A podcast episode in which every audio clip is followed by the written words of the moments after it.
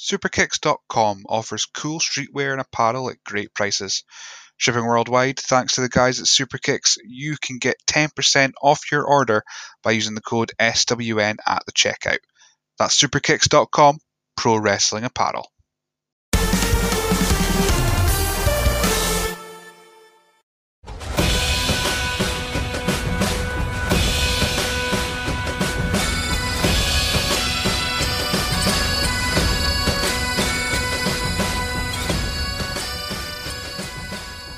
Welcome to the latest edition of the SWN podcast. I am your host, as always, Billy.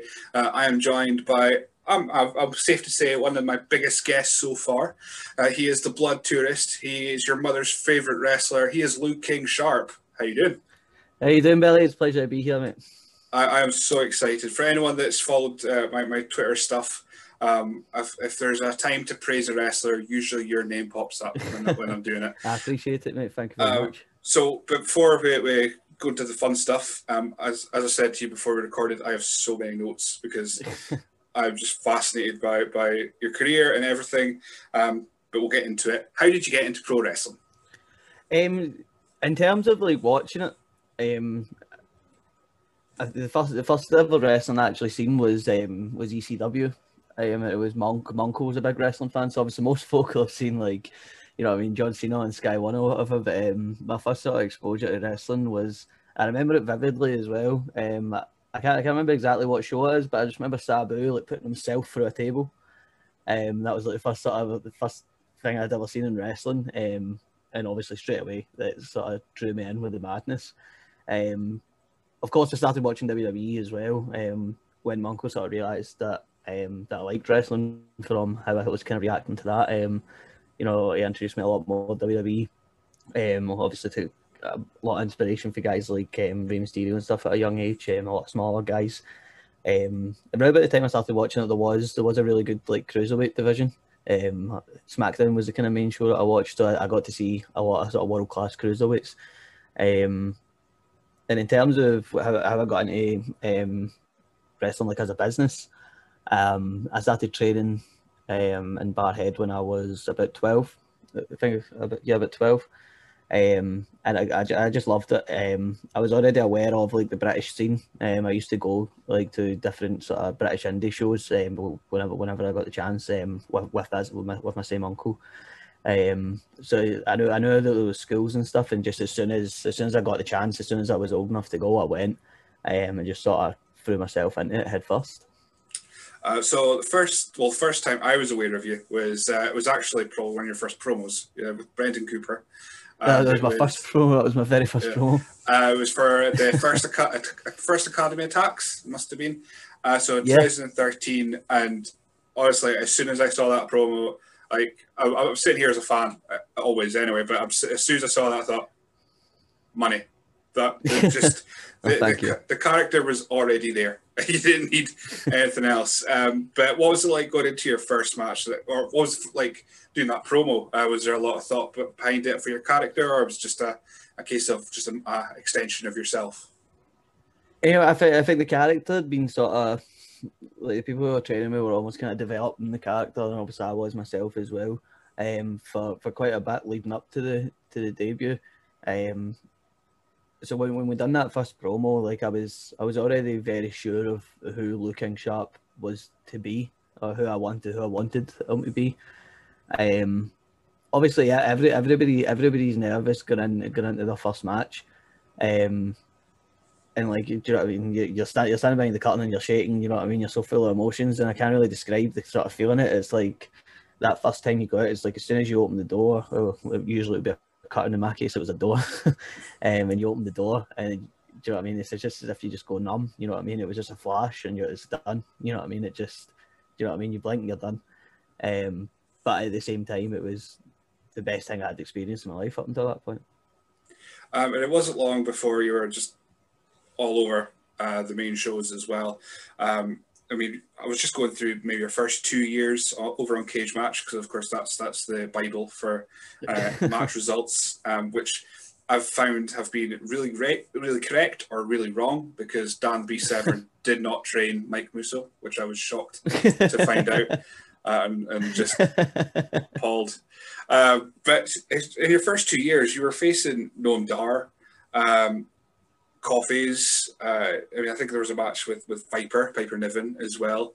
Uh, these are just yeah. nowadays, I mean, was 2014, 15, uh, and now these guys are all over the WWE network, much like yourself, but we'll, we'll get to that in a bit. Uh, so what, what was it like just getting thrown into the deep end like that with all these these world class wrestlers? Even I mean, at the time, it's it's exactly it's exactly what I wanted. Like there, there's there's no point in there's no point in sort of messing about. You know what I mean? You, you're as well going on head first and just. I'm a big believer in the, the best way to learn is to learn on the job. Um, there, there's no better sort of learning situation than being in there with somebody who's better than you and is bringing you up to their level. So obviously, I was really lucky at such a young age to be to be in with talent of such a sort of high caliber. Um, like you're saying, guys like Noam and stuff. So it was definitely a big, big benefit. Um, that from a young age, I was almost kind of getting used to being under that pressure and working with these people who are so well renowned. Um, and, ha- and having to sort of bring myself up to that level as well, um, knowing that people people expecting a certain level of performance if um, if I've been trusted with this match. Uh, but yeah, I mean, just I, I, just couldn't believe what I was going through. I mean, obviously, I, I do follow your career fairly closely, but so I knew you, would faced some big names. But um, my word, when I was going through it, I was like, wow. Uh, but we'll, we'll, we'll stick to around about 2015 odd. Uh, so the first time I actually got to see you wrestle live, I think it was Rock and Wrestle. Um, well, sounds likely. Possibly because it was up in Forres. I think. Was, well, I think he did the the two night uh, Highland tour as well, possibly. Oh, the second night was in Forres.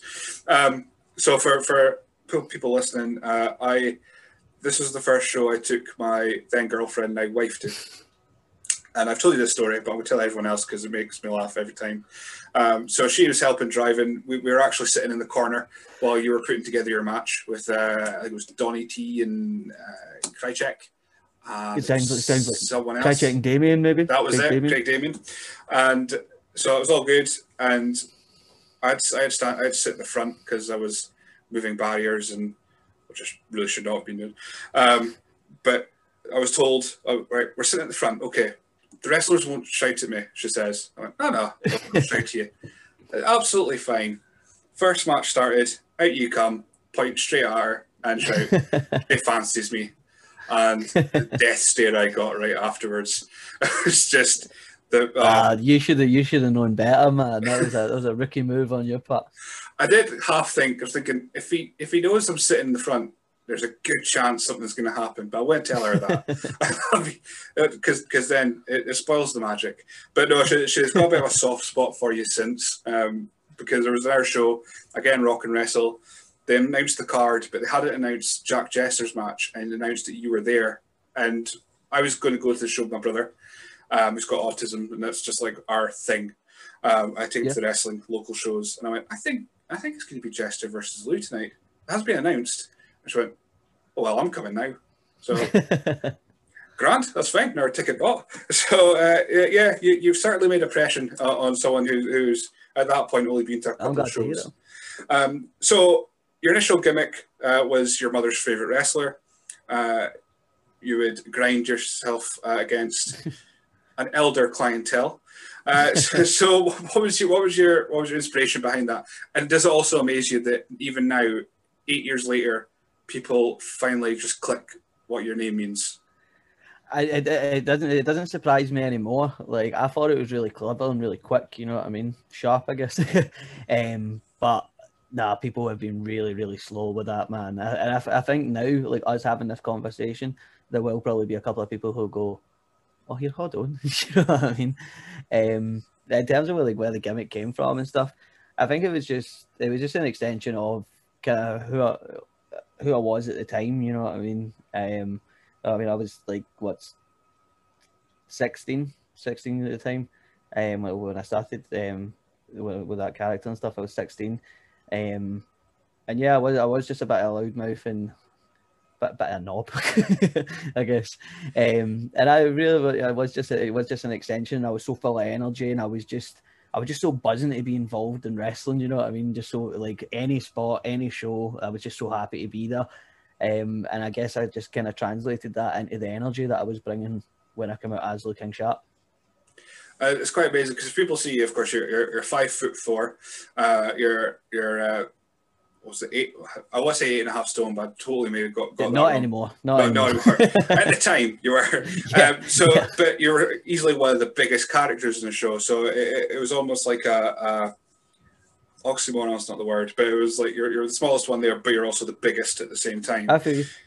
Um, so 2015, we're still there because, like I said, you're what 16 when you started 2013 uh, so you're just early 20s now so just turned 23 just 20 god makes me feel so uh, considering what you've done in that time uh, so we're still 2015 so pro wrestling elite uh, was a company that you, you uh, had a fairly major storyline in uh, in 2015 you, you defeated the new age Click on your own maybe with some help, uh, to become the, the tag team champions. Uh, so was that that would be your first? Was that your first title? I think I got. Here, um, it was. It was. It was.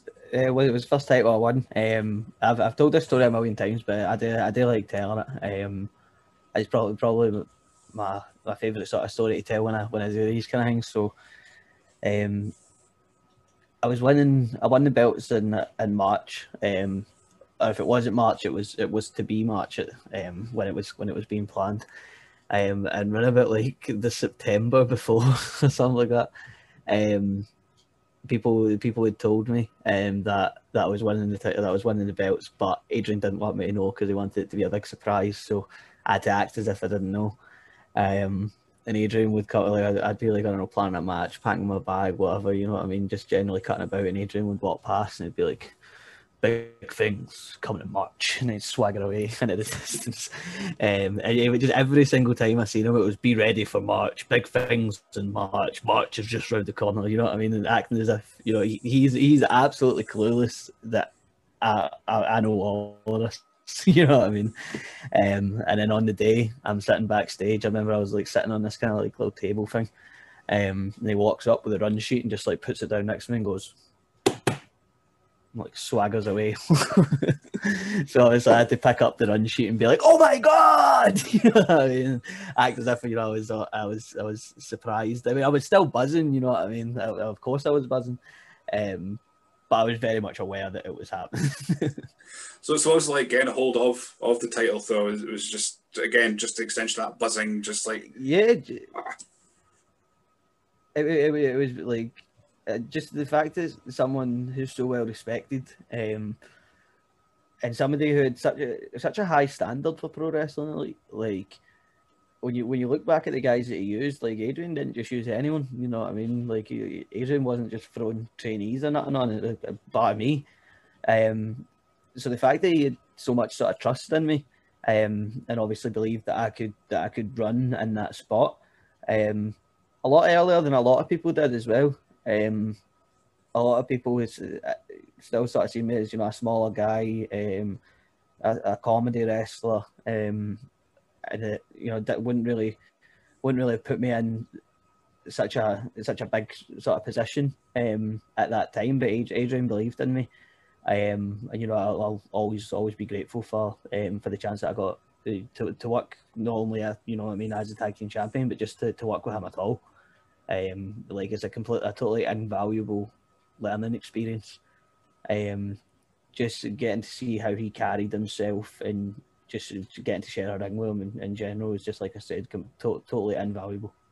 Absolutely. I mean, I, I, never never got to go to a pro wrestling elite show because uh, I'm so far uh, in the sticks, but um, they only ran what four times a year maybe, so their shows are always just yeah slick top to bottom, and there's always the the, the people they've had on the shows have just been ridiculous. Uh, one of which you you have faced again, which we will speak about because I'll, I'll, probably anyone listen to this will know that I'll do a big WrestleZone portion because that's that's what, what, I do. Um, but you teamed with Lionheart, of course, as part of of your tag team run, uh, yeah. along with Chris Travis and Martin Kirby as well, all of which um, are, are no longer wrestling, obviously for one case or another.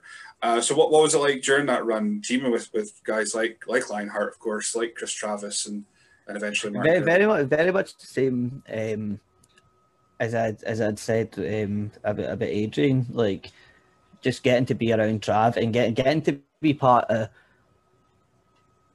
Trav's sort of comeback. Like I hadn't worked with Trav before um, his illness. Um, but get, getting to be a part of that comeback was incredible. Like getting getting to to be in the ring and witness the, the reaction to this like fairy tale story of this guy. You know what I mean? Coming back from coming back from cancer and getting back in the ring. And again, I'm forever grateful that I, I got to I got to be a, a very a very small part of that. Um, I remember in that in that match, um, we we'd been working for All Star on the camps before it.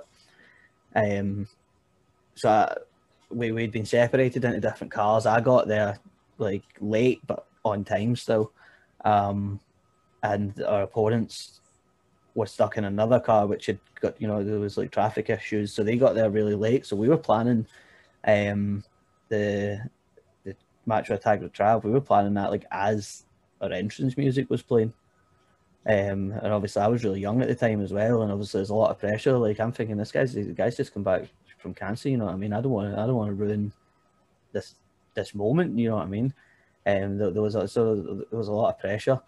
Um, I remember at one point I tried I tried to do a tope, um, you know, with a rope dive, um, uh, just my head just all over the place, and for whatever reason, I just uh, just nerves. I, I didn't run before it. I tried to just go, just just just go. Um, obviously that didn't work out very well. Um, I managed to poke my opponent in the eye and then face plant off the side of the ring. Um, and I just remember like all three of us who'd all been on the camps before, we, we were just we were just all over the place after this. You know what I mean? We're all freaking out, and Trav's like in the ring like discreetly telling every single one of us where we need to be and what we need to do, and just you know what I mean, just totally directing the traffic and just such a pro, like just so so good. And like when you watch it back, like you, I mean, maybe if you listened really carefully, you could hear him maybe saying something, but you can't, you definitely can't tell that the three of us have no idea, and he's just, you know what I mean, he's just caught just calling it alters, you know what I mean, directing traffic and I remember after the match, I hugged him and I was like, "I'm so sorry," and he, he like I felt so bad that I'd botched this match. And he, he, you know what I mean? He thanked me, and you know what I mean. I had a sort of moment in the ring. Um, it was very sort of complimentary and stuff when we got back, and I was just, uh, like I said, just just grateful to be to be part of it at all. Um, obviously, getting to work with Kirby as well was was brilliant. Um, there, there was more plans to um, to do more stuff with me and Trav down the line. Um, I remember Adrian messaging me again doing his big G and everything up so much. He was like, "Enter Project Sharp." You know what I mean? Like G and off as if it was this, this huge thing. Um, yeah, so like I mean, it was a, it was a shame that we never got to do more with it, but it did lead to um, to tag him with, with Kirby a bit more, which again is is getting to share the ring with, with a guy like Kirby is brilliant. Especially when I was doing the sort of comedy stuff at the time as well. Like he was, he always excelled in that. excelled in uh, a million different aspects, but that that was just one of them.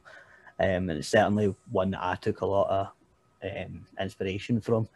Um, so just just the entire run that I got in Pro Wrestling Elite was brilliant for me. Um, just uh, having so much sort of faith put in me and getting to work with such a, a high caliber of talent is just it, it, it doesn't happen often for a for a 16 year old wrestler. Do you know what I mean? Not not a lot of 16 year old wrestlers are getting to go in there and share the ring with, with world class talent. And I would say that's what the three of them are.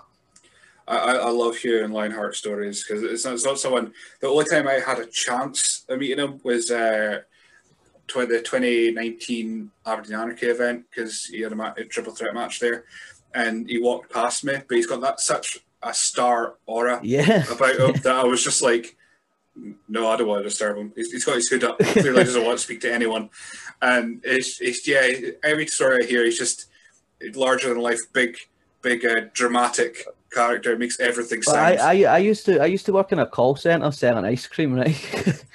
Um, and there was a there was a guy in in that call center who who'd worked with Adrian in like a previous job kind of thing, and again in a call center. Um, and when he found out uh, I was into wrestling and stuff, he was like, "Oh, do you, do you know Lionheart?" And I was like, "Yeah, yeah." yeah. He was like, "Guy, he always carried himself like a star, didn't he? I mean, he would walk into work in the morning like." And I was like, "That's so true." Like, I believe, I believe every word of that because that's exactly what he was like. You know what I mean? And I love it, like, because he, because he was a star, even when, even and even when he wasn't a star, he made you believe he was. Uh, uh, uh, yeah, absolutely. Just yeah, just yeah, not not enough good words about Lionheart that I've heard and and that could be shared. He's just uh, an incredible uh, human uh, at the end of the day. So, but we're still talking about 2015. We're not even out there yet. Uh, you had your debut in, in Dansk Pro Wrestling, so this is your first double yeah. in Denmark, uh, which, according again according to my research of cage match, was a steel cage. So, okay, so that so that was that wasn't my first match in Denmark. Um, my first Danish match was it was a tag match, and I can't remember my partner's name for the life of me. Um, but we wrestled Raven and Nitro Green. Who also they also wrestled as Ranners partner, um, and uh, body slam and stuff. Um, so what had happened was I'd went out to train. Um, Chaos was wrestling for the, the promotion that I trained, uh, I initially trained with, um, quite a lot. Um, and he had like a sort of good connection with the promoter and stuff from that um, from that promotion. So he, he would run this thing. It was called Fake or Break. Um, it was essentially like a summer camp where you go over. I think it was a week. You go over for a week and you train each day. Uh, you know what I mean? You get up at eight and you train until like six. It's like real wrestling all day, um, and then there's a show at the end of it.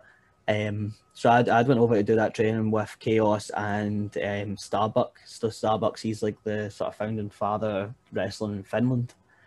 Um, so I, I, I done that camp, which was brilliant. Um, and then got um, it was actually it was I was quite lucky. It was a main event um of the of the show at the end. Um, it was myself and partner against um, Nitro and Raven, like I said. Um, but, but that was that was a brilliant match to get. Um, again, at such an early age. Um, Nitro obviously went on to have a, a big role in DPW, so getting to work him so early on was def- definitely helped me um, later on down the line, as did training with um, with Starbuck from Finland. That was um, played a big hand in, in getting me over there. Um, the cage match, um, I guess that was like my first international booking. Where like obviously before I'd went there to train kind of thing, whereas this was the first time they kind of came to me and wanted to bring me in. Um, so I was wrestling this guy called the Geek. Um, he was like the guy is easily like six foot ten or something. You know what I mean? Um, he basically his gear was like he wore like basically John Cena's gear, but with a Superman t-shirt. um, but he was just, he was just like huge big dude. Um, I remember I said to him, I was like, you could like, if you if you can gorilla press me, you can like lawn dart me into the side of the cage you know what I mean? And like I'll just because I'll just I'll just push against the cage and I'll, I'll bounce off. You know what I mean? I'll be fine. And this is on YouTube as well. Um, so he gets me up for the for the press, and he lawn darts me, and the cage is like it's not it's not steel. You know what I mean? It's like wire or whatever. You know what I mean? Like kind of wire stuff. Um, so he lawn darts me into the cage, and rather than in my head, I'm going to bounce off, you know what I mean, back into the ring. I just sort of went like head down, like as I came down, like directly on the top of my like on the top of my head, in between the cage and the ropes, so that kind of little gap in, in the middle. So I came like directly on the top of my head, like a miracle that I never broke my neck. Um, but uh, luckily I was I was all right, um, and I put that down to nothing else but being 16 and just so full of full of energy. you know what I mean? I think if I'd done the exact same spot now, I probably, I'd, I'd probably be in a lot of pain. um, but no, that, that, just blows my mind that all this is happening when you're you're 16. Uh, yeah. So, so I mean, even if, if you're going to the shows, you can't even go out afterwards because nowhere will, nowhere should let you in. Uh, whether they do or don't, we, we won't uh, say otherwise. But but uh, your journey with Dansk, of course, uh, escalated even further in 2018 when you won their Money in the Bank and then cashed in against Nitro Green uh, yeah. the same night as well. So, uh, three year journey from from the trainee camp to landing on your head to heavyweight champion. I think I had it. I didn't write it down, but I think it was like 190 days, according to the Germans. I had quite a quite a good run um, with the with the DPW title.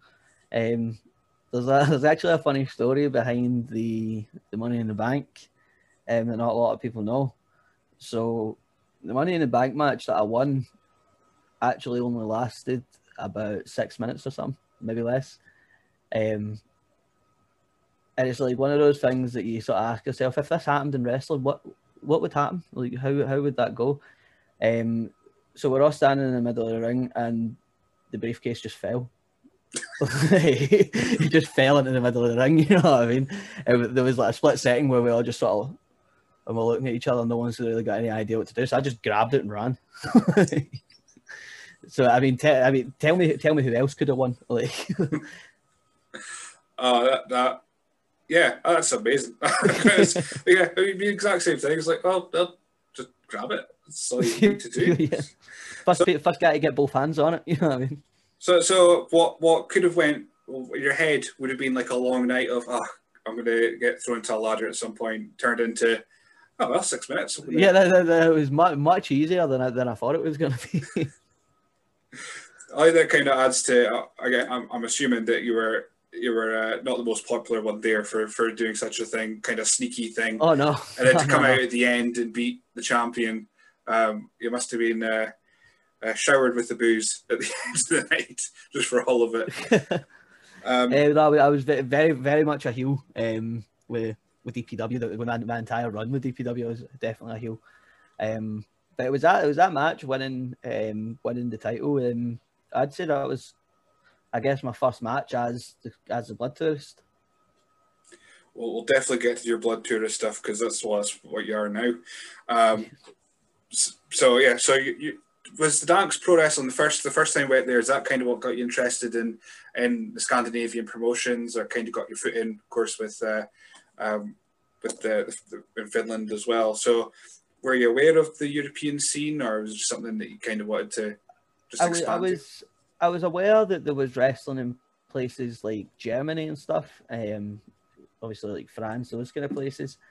Um, and then it was it was from Chaos coming to Scotland that I was kind of that's what sort of made me aware of wrestling in Denmark. Um, but when I when I went over there, I wasn't really sure what to expect. Um, because obviously the scene uh, is a much younger scene than the um, than the UK. Um, but I, I was obviously I was really impressed with like how good everybody was, and then how good the coaching was. Like Chaos was a brilliant, brilliant coach. Um, as so, so was Starbuck. Um, so yeah, I was I was just really impressed by it. And one of the guys that I met there was Timmy Force, um, who is a, a brilliant, brilliant wrestler um, from Sweden. Um, I would definitely recommend checking him out um, if you're a fan of sort of cruiserweight wrestling. He was um, really, really good. Um, but he was he was doing the training camp as well. Um, and obviously he was telling me a bit about promotions in um, Gothenburg and Stockholm and diff- uh, different places in Sweden. Um, there was a boy from Germany there as well, and he would he would tell us about these German promotions and stuff. And I just kind of realised there was like no one's bothering with these places. Like there's all the there's all this wrestling out there. There's, there's Sweden and Denmark and like obviously I, was, I wasn't the first Scottish guy to go to Denmark. Like people had been there before me, but I don't I don't know how to put it. They just never really they just never really chased it. If that makes sense, like they never really followed up on it. They would like go in. People would go over for like a one shot kind of thing, and that was that was it. You know what I mean? Um, whereas I was like, no, I'm gonna I'm gonna make a thing of this. Um, so I got a booking in Sweden, um, for GBG. Um, I'd met the promoter Steinbolt, um, working for All Star, um, and Timmy Forster, the big hand in getting me in there as well. And as I said, I went to Finland as well. Um, so I'd start to call myself Scottish King of Scandinavia. Um, I still use that um, to this day. Um, and yeah, I was just like, I'm going, I'm going to really make a thing of this travel. Like, no, no one's trying to go to, to Denmark and Sweden and Norway and all these kind of places. So I'm going to be the guy that done it. I'm going to be the guy that went everywhere. You know what I mean? I'll be, I'll be the guy who wrestle anybody in any climate in any country. You know what I mean? Like, I'll, I'll do it. I'll do it. I mean, I, I wasn't even aware of that, but uh, because you were wanting to, to get more eyes on the scene. You contacted me when I was doing interviews and stuff like that, yeah. going, "Oh, do you want to speak to some of the Danish guys?" And um, it just goes to show how how serious you're you're taking your own career by uh, more people that know the people you're facing, the more eyes absolutely. are on it. Like absolutely, like we we need to we need to grow together. You know what I mean? There's no point in one one person getting lots of attention is good for that one person. You know what I mean? Whereas if the whole scene's getting more attention, that's good for everyone. Everyone's going to make more money. Everyone's going to have more fun. Everyone's going to be wrestling in front of bigger crowds. And um, so it just it just makes sense. Um, like with my role in sort of helping the Danish scene, like I've always been close um, with, with Chaos and um, and Nitro Green. Um, as well as so they, they run uh, DPW um, and I've always been close to Sebastian from CCW as well. So obviously it's just, it's just more like started off as a kind of friendship thing, and then again I just genuinely did believe in these guys and really thought that they should have more eyes on them. So um, I do a lot of the sort of social media stuff for CCW now. Um, I do a lot of just sort of generally trying to get them exposure. Um, recently got them um, signed up to be on a, a computer game that's coming out, a, a mobile game, Indie Wrestler. Um, so I got I got them on board with that, and just just like you said, just trying to get more eyes on it. Like I think these guys are really really good. It is a young scene, you know what I mean, and there are going to be guys who are a bit more green than, than what you're used to on if you if you only watch American wrestling or British wrestling. But these guys, they're passionate and they care, um, and I think the the the best way to describe it for me, and it's always I, I kind of use it on social the CCW social media a lot um, to sort of promote the company. Is it's it's grunge pro wrestling because that's that's what it is to me. You know what I mean? It's like it's it might be sort of a bit more a bit more underground than what you're used to, but it's going to be a hundred times more passionate than what you're used to as well because all these guys are dying for it. Like they get they get to wrestle, you know, a couple of times a month uh, when when things are going good. You know what I mean? They, like there, there isn't as much wrestling in these areas. So when they do get the chance to be out in front of a live crowd, you better believe they're giving it hundred percent. You know what I mean? Like they are very grateful of the chance to to be getting to wrestle. Um, so, so yeah, so doing their, their social media and and that again, I'll, I'll probably mention it quite a lot of times, but folk need to remember that you're 23 years old and you're doing it. You pretty much got yourself a, a conglomerate of of a wrestling network of your own, and you're barely just just out your or just into your twenties. Um, right, we're going to speak about wrestlers and we'll get that out of the way because your matches you've had there have been again ridiculous. Uh, so we'll, we'll, start just with your big matches, the Apatonic ones. Uh, 2015, Lou King Sharp, rejected against D-Von Dudley and Thunder Buddies. What was it like when you were told that you were going to go in with with D-Von Dudley? Oh, blow! I was blown out of the water, man. Like, especially like I was saying, like being such a big ECW fan, um, and then finding out that I'm going to be wrestling one of the Dudley Buddies, man. Like that was incredible. Like wrestling were always really, really good to me. They were actually the first promotion outside of where I trained to, to use me at all. Um, and they, they were they were always really good to me. But I was I was almost kind of shocked. I was like, they're putting me in with D-Von Dudley. Like, you know what I mean? Like, there's all these there's all these brilliant wrestlers in Scotland right now. You know what I mean? Around about that time, ICW is blowing up. It's on BBC and all the rest of it, and like just the, the entire British scene is on fire. You know what I mean? And I'm like, and of, of everybody on the British scene right now, you've chose me. Um, that it was obviously I was excited and I was I was ready for it. You know what I mean? Um, but D-Von Dudley is a, a, character, man. Like he's he's a cool guy. Uh, and he's scary though as well. like I remember we were, we were trying we were planning the match and stuff. Uh, well, we were uh, we were trying to plan the match. 16, 17 year old me shaking, wanting to know every single thing that we're going to do. Um, and his exact words were, "If it ain't WrestleMania, I ain't planning nothing." I was like, "Okay," you know what I mean. Um, but eventually, you know what I mean. He did. He, I, I, think he kind of realised that I was a bit kind of nervous, um, and he, you know, he he planned a couple of couple of spots for me and stuff. But at one point, I went out and I had a cigarette. Um, and I came back in and I started vaping. And he was like, "Smoking at 17." And I was like, "Well, actually, no, it was smoke smoking." At, I was 17 at the time. He was, uh, he was smoking at 16. And I'm like, actually, I'm, I'm 17, D-Von Dudley, Hall of Famer. I mean? And he was like, oh, I got something for that. And he was like, you go come at me. I'm to give you a Dominator and y'all go feel that. And I'm Christ, you know what I mean? I, I, wasn't, I wasn't sure what a Dominator was. I just knew D-Von Dudley was about to have me, man. like, um, so obviously before that, I'm like, you know what I mean, trembling, terrified. Um, so before we go out, he's standing at the curtain, um, and I went up and I was like, I'll go, you know, just trying to be polite, and I was like, oh, good luck, I'll see you out there, as if D-Von Dudley needs my luck in Aberdeen, you know what I mean? Um, but I'm like, good luck, and he grabs my hand and he goes, mm. now we're gonna ask Jesus for good luck. Like, what? So he just he's just holding my hand, with this like death grip, man, like, and he's just. Mm. I'm just like this the whole time. And I just didn't know what to do. just my hand getting a squeeze, and he just turns to me and he's like, How do you feel? I was like, aye, brilliant, mate, great. Ran through the curtain.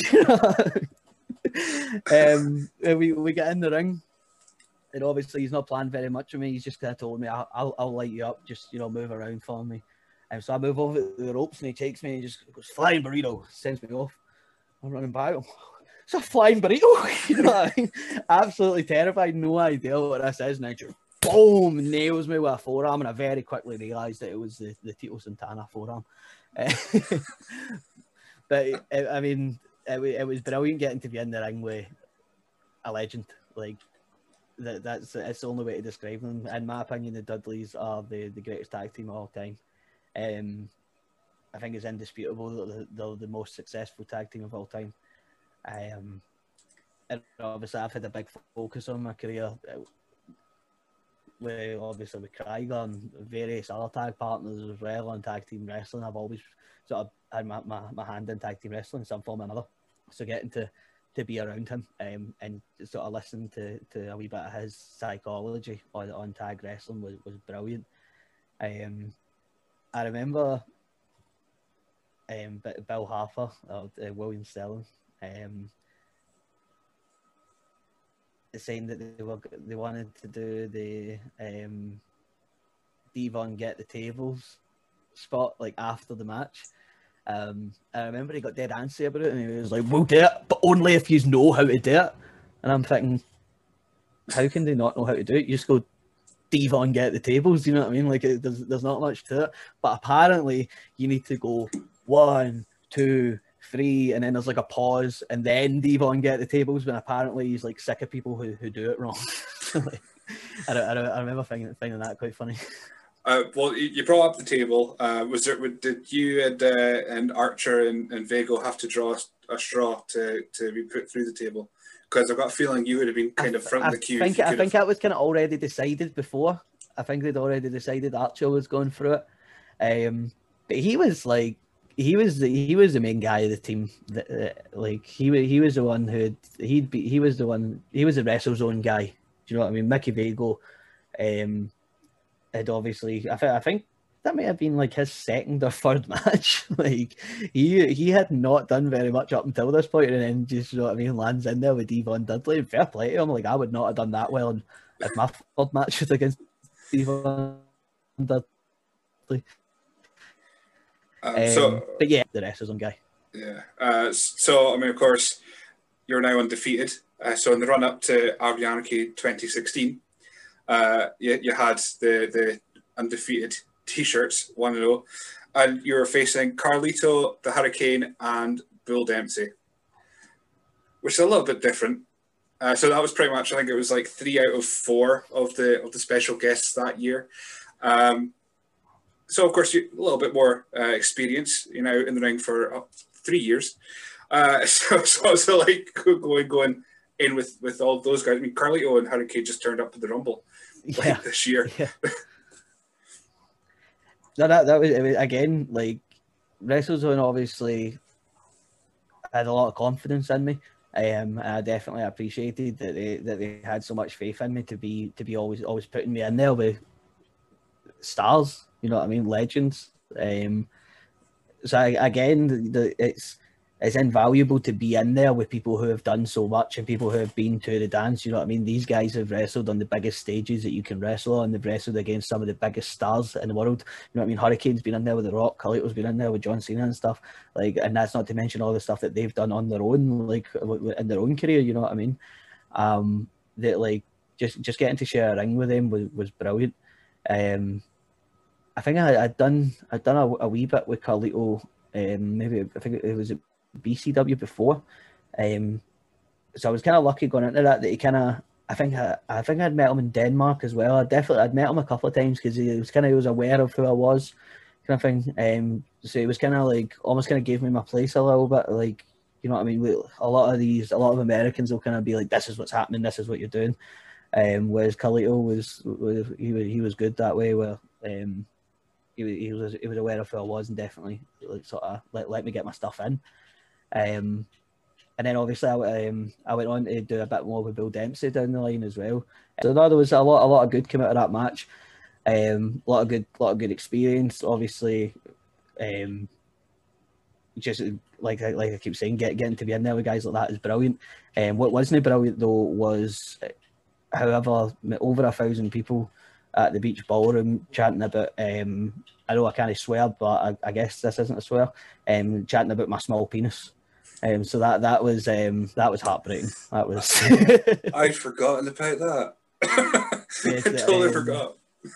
The, the hurricane, the hurricane. I believe he said that I had a nugget penis, um, and uh, that that was absolutely soul destroying. My whole family were there as well. So.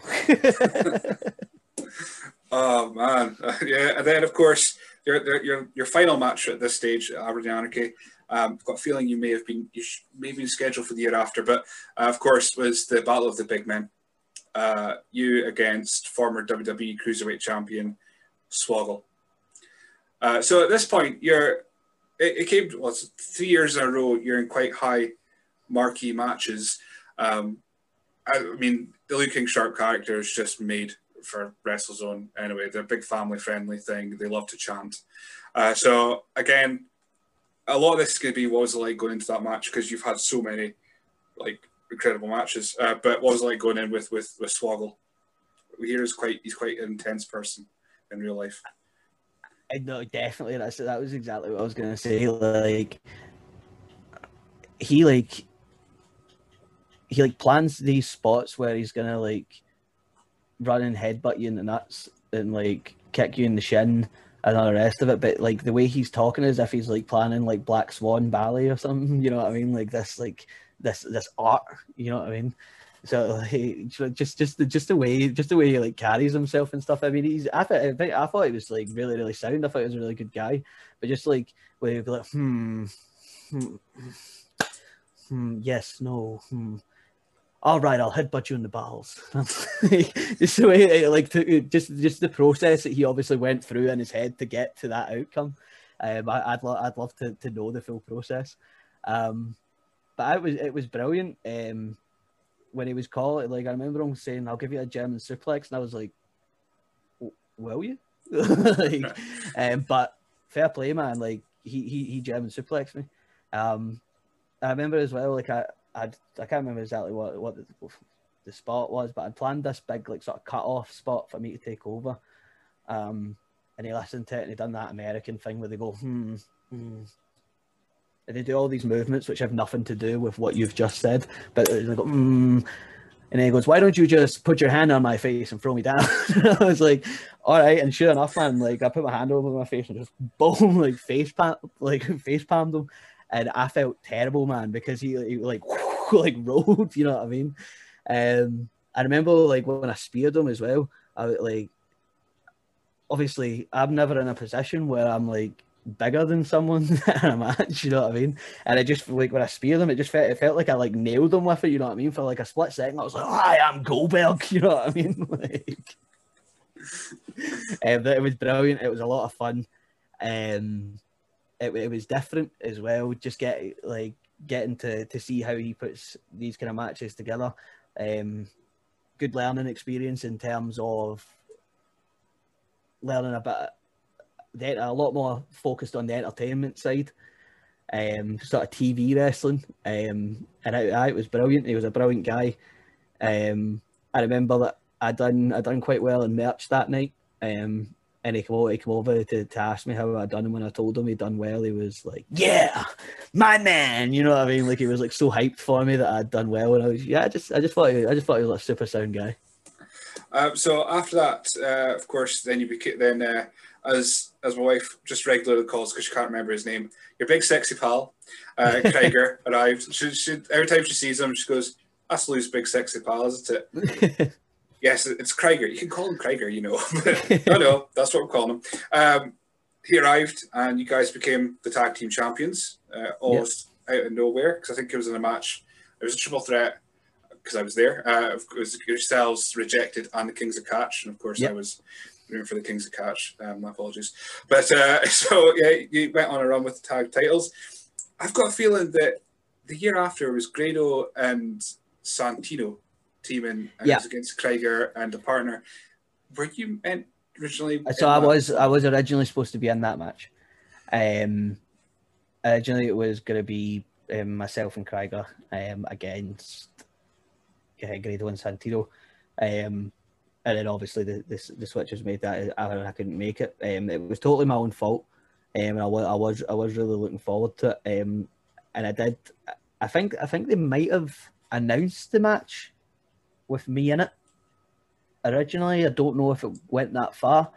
Um, but basically, I, I was I was going to be in New York, um, on the on the day of the show. Um, I was I think I was flying to New York on the day of the show, um, with, with my with my fiance. Um, so I, I, it was just one of those ones that I could I couldn't afford to not go on the several thousand pound holiday that I just booked. You know what I mean? Um, and yeah, there's there's there's always there's always going to be other shows, and sometimes it's important to enjoy enjoy real life a bit. Oh, absolutely. I mean, um, I mean, seeing in that match would have been like again madness. Oh, um, absolutely! Like it would it would have been brilliant to to be in there with, with Santino. Um, I've heard he's a really good coach, um, and Decker Krieger um, told me, you know what I mean, that he obviously had a really good experience with him. So there, there, there is part of me um, that obviously that wishes that I could have been there, but then at the same time, I, I had a brilliant time in, in New York being like a tourist. So. oh yeah, it's, it, I mean, I'll, I'll, be perfectly honest. If there's a wrestling show and I'm going to New York, I'm still going to go to New York. Um, but, you know, went over to America. Was that the same time that uh, you wrestled in Florida? Was that kind of the same kind of? Trip? So that um, New York was about that was that was about a year after I wrestled in Florida. Um, I, di- I didn't do any wrestling in New York. Um, there was an offer from um, from CZW actually, um, where they were they were gonna try and fit me in, um, but I would have to go to Philadelphia. I would, I would have to get myself to Philadelphia, um, from New York, and then if if they could fit me in, they would. And I was like, I can't really justify dragging my fiance across two states to go to a deathmatch show that I might not be on. like, it, do you know what I mean? It just, it just, it just didn't make sense. Um, and again, there, there, there, will always be another chance. I'll be back to America.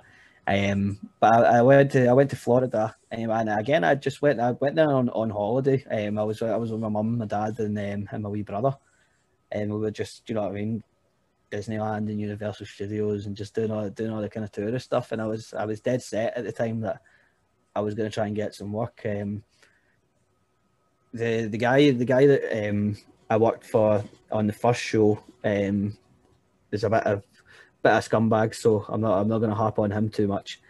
Um, but the guy that he put me in with was actually John Cruz, um, who people might know from AEW. Um, also wrestles as Serpentico as well. Um, so I mean, that, I mean that was brilliant. I, I, had no idea what I was what I was showing up for. Um, Chris Silvio had kind of put me in touch with a couple of promoters and stuff. Um, and I, I, I didn't I didn't know who John Cruz was. Um, at the time he had worked for TNA and NXT previously and stuff, but um, no, nothing. You know what I mean? Sort of main, that mainstream. Um, so I, I wasn't aware of who he was, and I was blown out of the water. Um, it was incredible, like just just brilliant.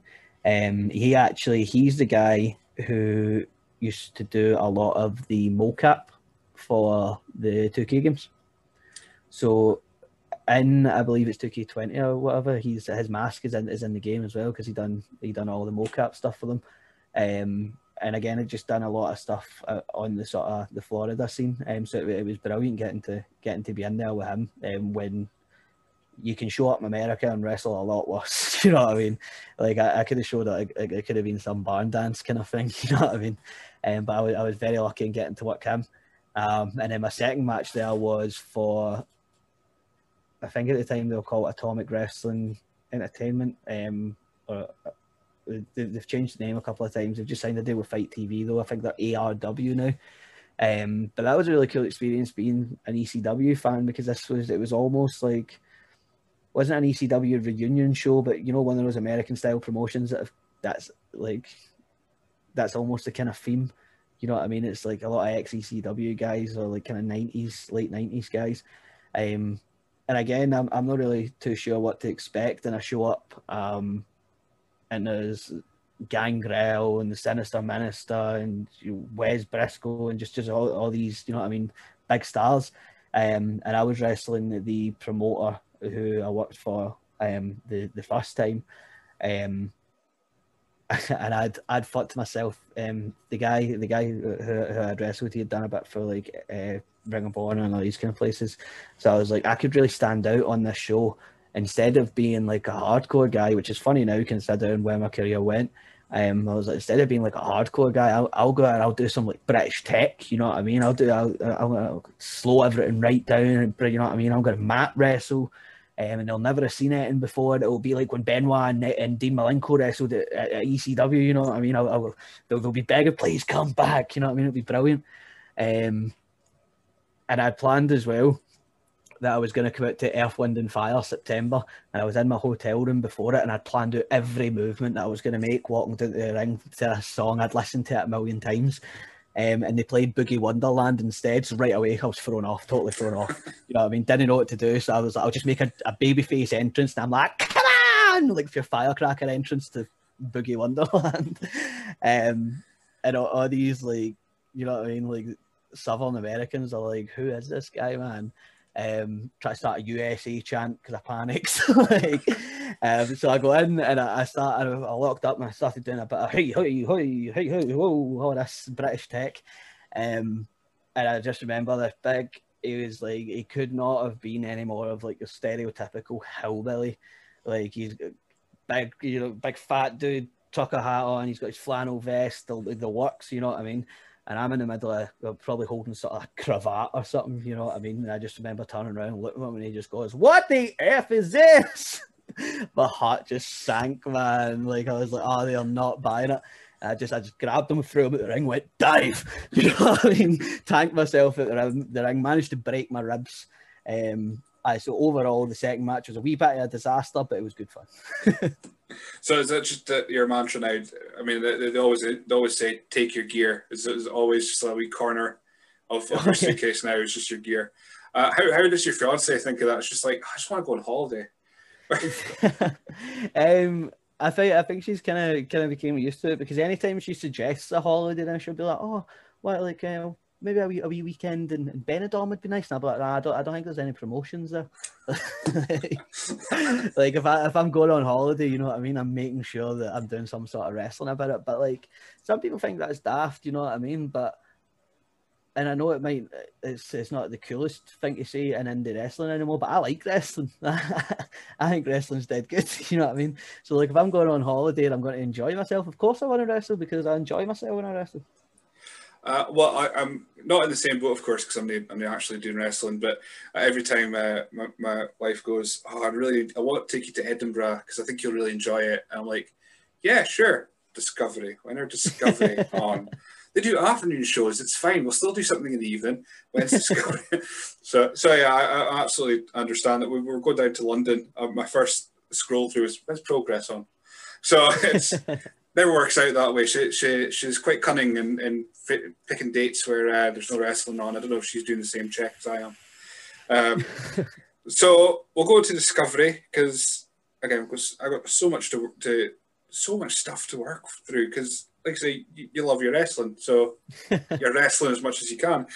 Discovery, your, your stuff at Discovery though. I mean, it started as uh, Joe Hendry's adoptive son for a bit which ended up being in a four-way match, including the Young Bucks. Um, yeah. So when you're speaking about Hornswoggle doing his his artistic uh, putting together of a match, I've heard Young Bucks are kind of the same, except they kind of do the moves at the time when they're putting together matches. Like they do, oh, we'll do this, and then we'll do that, and then we'll do the the flippy thing. I, I, don't, I don't, I don't, I don't remember the the name of the move. If it was, would you say would you say the Meltzer driver for talking sake? Like I remember we're planning a match and uh, I can't remember which one says it. Say Nick Nick goes, well, will we do them? Will we do the Meltzer driver? And Matt goes, uh, how many T-shirts have we sold? And they went and checked, and they'd sold a few, and they were like, "Oh yeah, we'll do the Meltzer driver. They deserve the Meltzer driver." I love that. That's like that's how they, they. I mean, maybe I'm wrong, but that that seemed to be how they planned their match. Like, I mean, if they're not buying it and they ain't getting nothing, you know what I mean? Um, but I mean, fair play, fair play. That's that was that seemed to be their way of doing things. Um, but that that was another one where like I'd wrestled once for Discovery before this. Um, in like a fatal four way match or something. Um, and then they're like, "Oh, now you're in a tag team with Joe Hendry and you're wrestling the Young Bucks," and I was like, "Okay," you know what I mean? Um, it's, it's, definitely, definitely a bit surprised. Um, but it was, I think, I was one of the matches that people really took notice of me. Um, I think more or less everything that I'd been doing previously was very sort of heavily comedy based. Um, whereas that was a bit more of a chance for me to go and get down a bit, do a bit of wrestling. Um, there was, of course, as well um, the Gorilla Press, double Gorilla Press spot.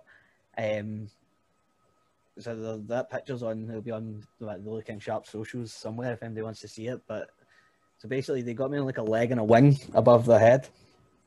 And they ran, give me like, it was like a running lawn dart gorilla press kind of deal. So rather than just throwing me straight, they pushed my legs up as they threw me. So I so I'm flipping as I'm going through the air, and I think they thought I was maybe going to flip once, but they obviously underestimated how light I was at the time because it was it was I don't know if it was a 720 or a 980 or what. Basically, I went um, clear over the top of everyone. They're all standing doing the that, that that wrestling thing where they're all going You know what I mean? Um, and I just went right over the top of everyone's head. And just, I remember Dave Conrad, like an NBA player, jump up in the air. I don't think he could ever jump that high again if he tried. And just like grabbed one of my legs um, and managed to catch that. And then I just face planted because I went past everybody, past all of the gym mats, and just face first onto the like the, the, the gym hall floor. like, just, just, just lying there wishing you're in a steel cage in Denmark again. Uh, absolutely, absolutely. You know what I mean? I would have took that a hundred times.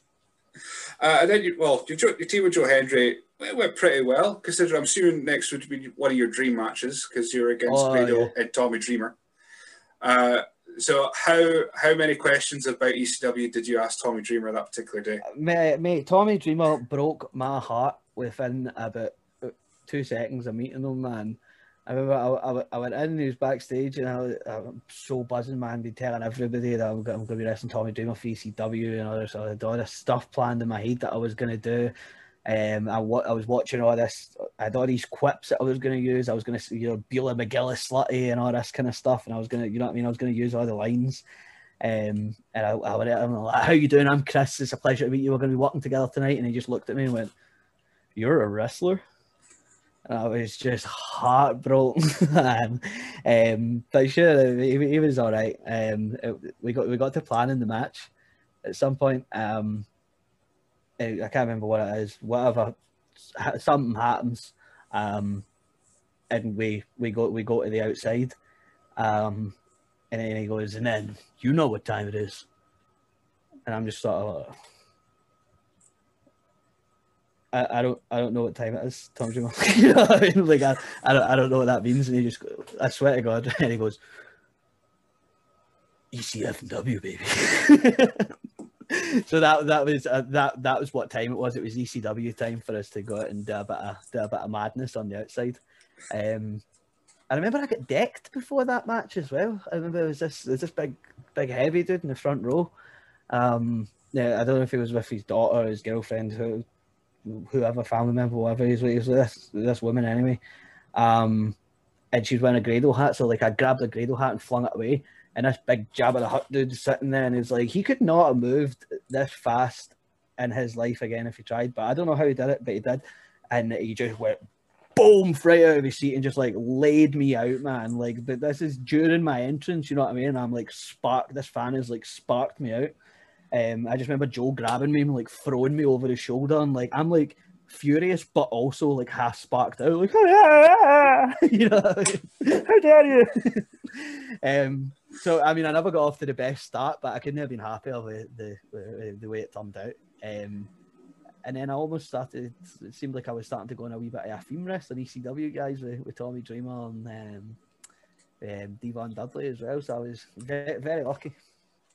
Um, yeah, I think I think that's one one of my favorite finishes I saw in Discovery. I think I don't know if Grey would start chasing you, and somehow you end up coming through in a, a, fire escape, and he was up at the top of the balcony, and I don't know how it happened, but I just, just seems to remember it.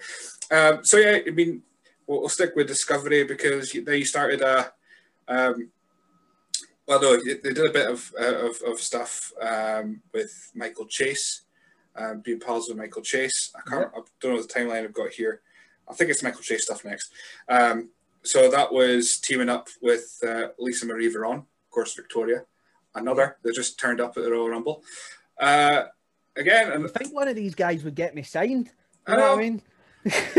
honestly, I mean, I, I think you're exactly what, what what these companies need because I've said it in previous podcasts. I, I enjoy the product NXT UK, but they're missing a character.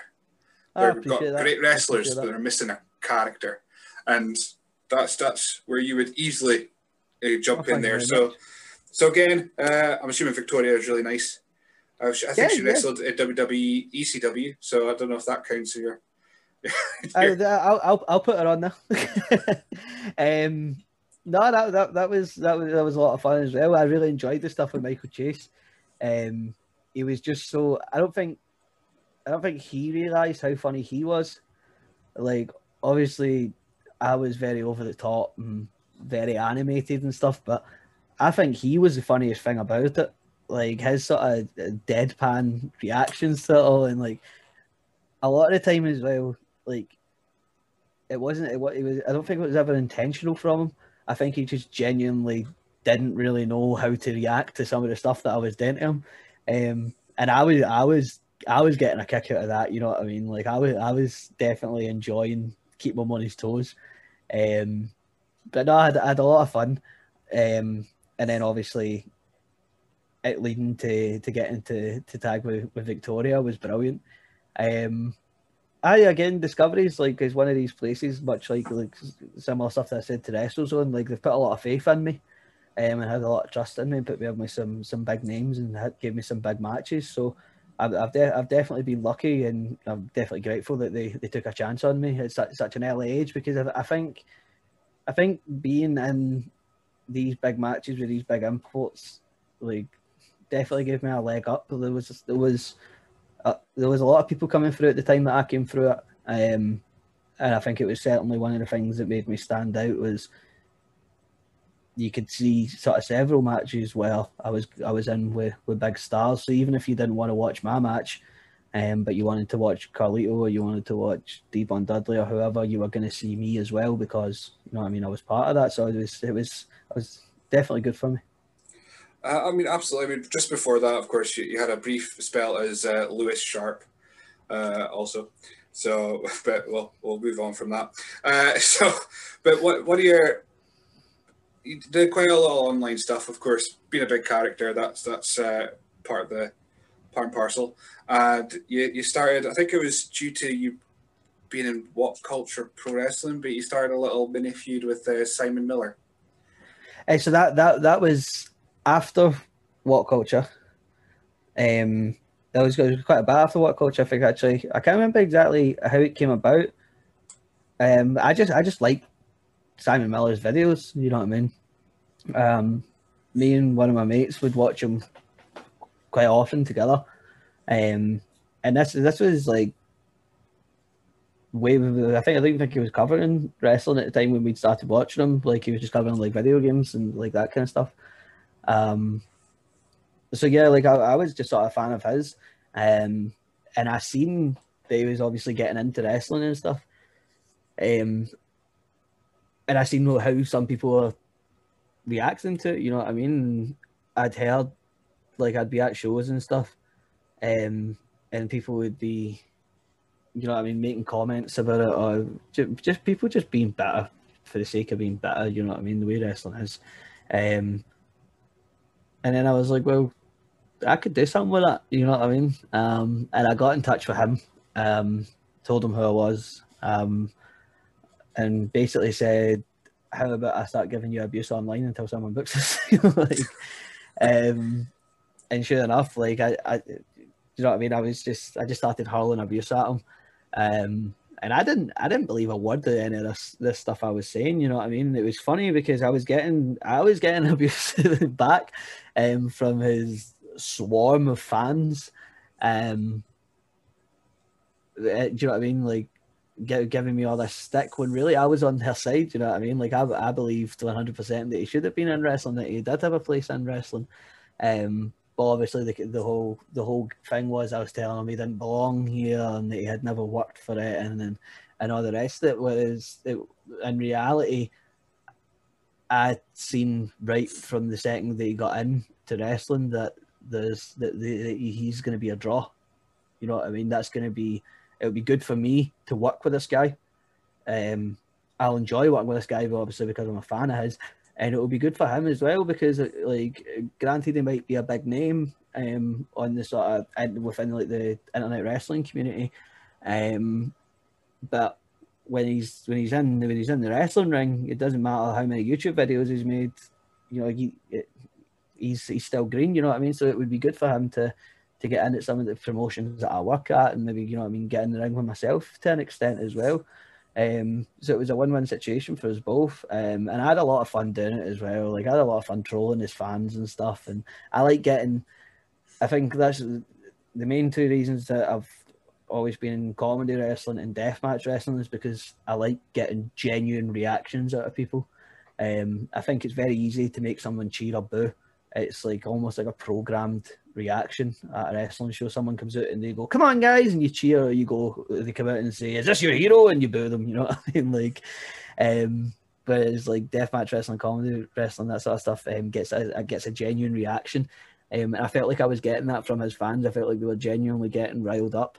Um, I remember as well he was doing like a live thing on YouTube, and it was like I remember I, I paid like three pounds or whatever, so that my comment would be like highlighted in the feed. Um, and I was like giving him abuse on his own video and everything else, and it was just it was just a lot of fun. Um, and then obviously when when the match came about, um, that again he, he, he done well, um, and I think he sort of, I think there was there was I, I don't think I know there was a lot of people doubting him, um, and I think he I think he silenced that. Um, I think there was a lot of people doubting doubting the whole the whole feud, the the, the whole series. Um, and again, I, I, think I think we I think we entertained people. Um, and I think we we done a good thing that not a lot of people were doing at the time. People weren't really trying to blur the lines between like uh, every, everyone everyone knows everyone knows the game there. You know what I mean? Um, and no one really tries to, to keep kayfabe. So it was just it was just something a bit different, something that he'd obviously never done before, something I'd never done before. Um, and as far as I'm concerned, it's far from finished. You know what I mean? We, we've got a lot more still to go with that. Absolutely. I mean, and the thing with with uh, yourself doing these videos and, and that you're not afraid to to to look stupid.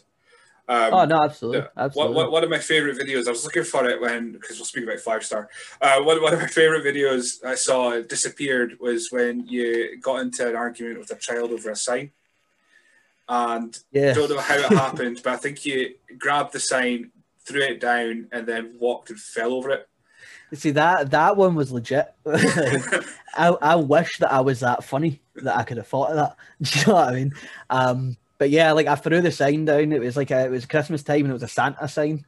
Um, so you know what I mean? Me being a big despicable despicable heel threw down the Santa sign. I tried to just jump on it, um, but it was like a like a high school gym kind of floor. You know what I mean? It wasn't a high school gym, but it was that that kind of floor.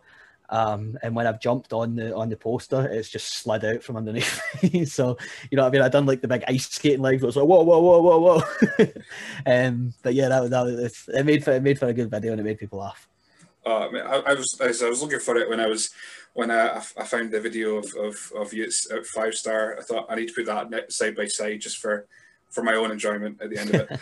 um, right, so we'll get to five star in a second. So the other other uh, matches you've had, you were against Kuma, in Discovery, which is a little bit different. Uh, King of King of Cruisers, of course, 2017. You're in the ring with with Drew Parker, um, who's went on to do a lot of of your your death match kind of style. Yeah. Uh, also, um, you defeated Stevie Xavier twice in 2015, which is not bad considering. Steve, Stevie's a, an incredible wrestler. Like, I'd, I'd say Stevie's my favorite person to wrestle between Stevie, Stevie and Grado. That's the problem. My two favorite people to wrestle. And uh, of course, you can wrestle Lucha DS with your with your eyes shut. Uh, Lucha would be one of my favorite people to wrestle, but I've wrestled them so much that I hate wrestling. uh, no, Lucha, Lucha would be Lucha would would be in that that that as well. I love I do love wrestling Lucha. Um, I, was, I thought it'd be a shame I wouldn't uh, mention Lucha at all because yeah, you, you, guys seem to have. When, when I'm doing results and that, it's, it's, always seems to be right. Okay, it's Lucha. Oh, he's against Lou, of course. That's that's it's just like it's just it's like we've become like numb to each other now. You know what I mean? Like we just we just know. It, again, I suppose it's a good thing because even though we know we've wrestled each other a million times, we know we've done these spots a million times, and then the sort of uh, fans that are a bit more clued up, like yourself, you know that this has happened a million times. But if it's in some primary school, these kids have never seen it before. Um, these parents and teachers and janitors, they they they they've never seen it before.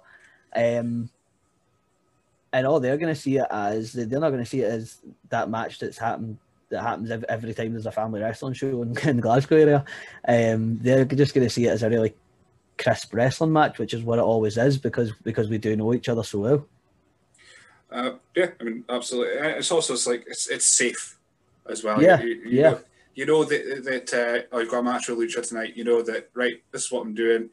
I'm yeah. gonna have a nice easy night and uh, I'll I'll hopefully sell some shirts on, on the way as well, and then it's all good.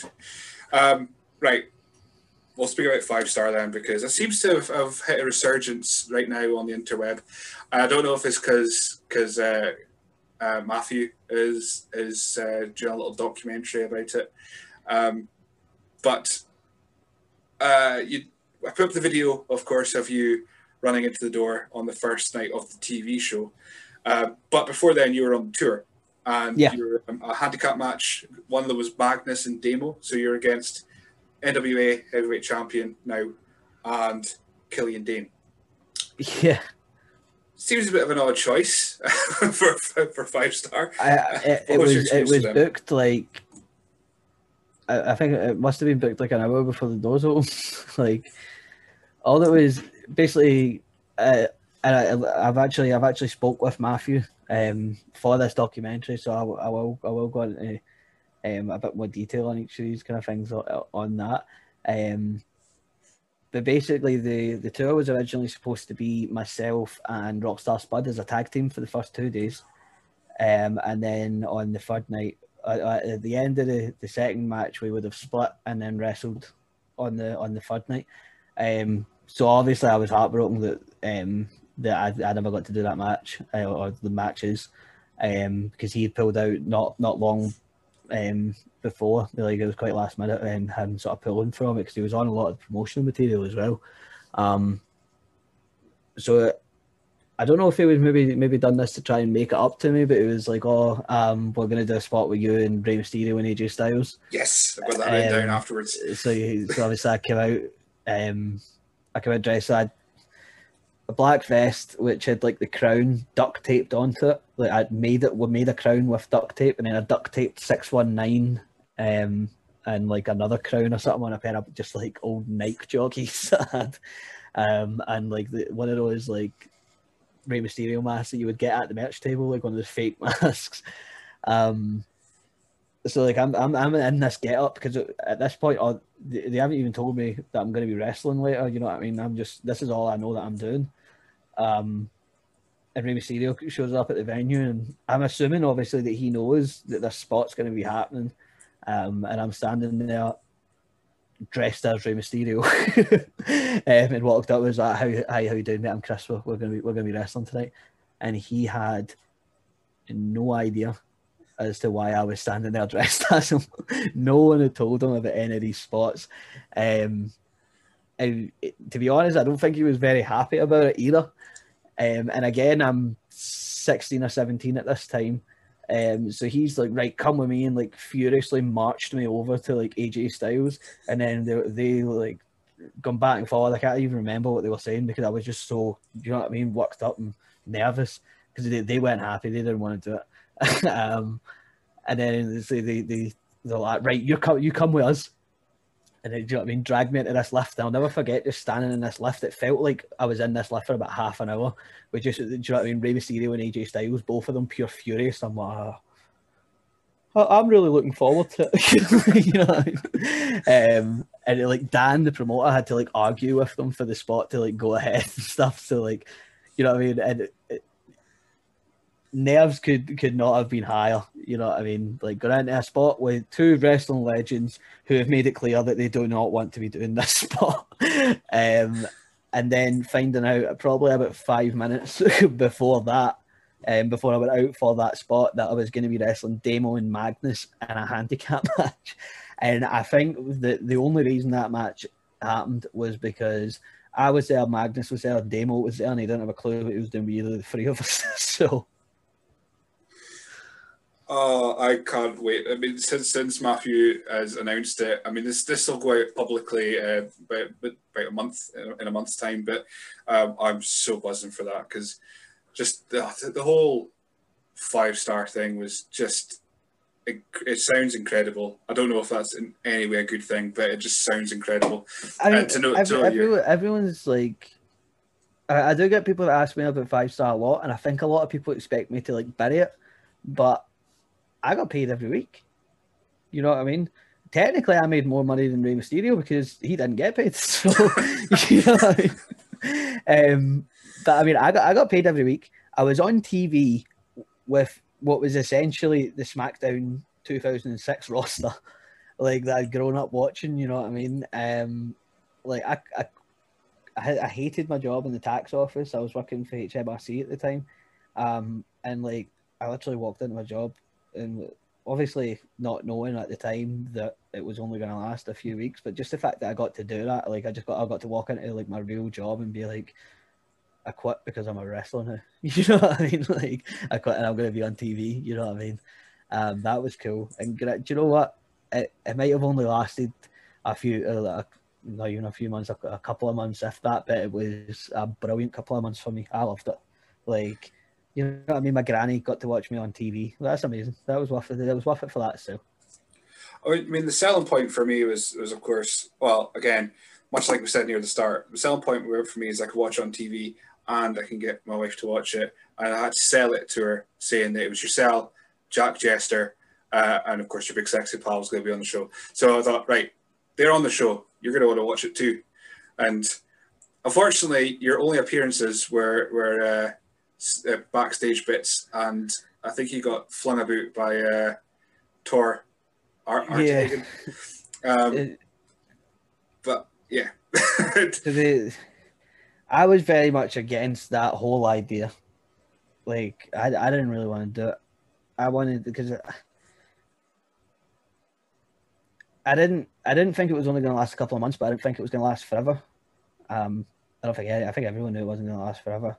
Um, so I was like, the short amount of time that we might have on TV, I want to spend it wrestling. I want to be in my gear. I want I want people to see what I do. You know what I mean? Um, and the guy who was like sort of head at the head of the faction at the time, um, was, was very much wanting to stick to that sort of more backstage element and stuff. Um, so it was just a case of I was like, I, I just gotta try and make most of it. Um, because I was like, if, I, if I'm not gonna if I'm not gonna be in the ring, I'm not gonna be wrestling. I still want to show what I, what I can do, um, which is why obviously like drop kicking the door and stuff. Like, obviously it's funny and like, but I wanted, I just wanted, I wanted to be as. I was like, if I'm gonna be backstage, I'm not gonna be wrestling. I'm gonna be as physical as I can be in each of these segments. You know what I mean? So like when the security come and like chased us off, you know what I mean? I'm like kicking and screaming and then like dragging me out the front door because I wanted I wanted to to use my time on TV to to show who Lou King Sharp is instead of just you know what I mean cut cutting funny promos, which would have been, you know what I mean? I, I, I was like, my thinking on it was we could do a funny promo backstage and it'll be funny this week, and then next week no one's going to remember it.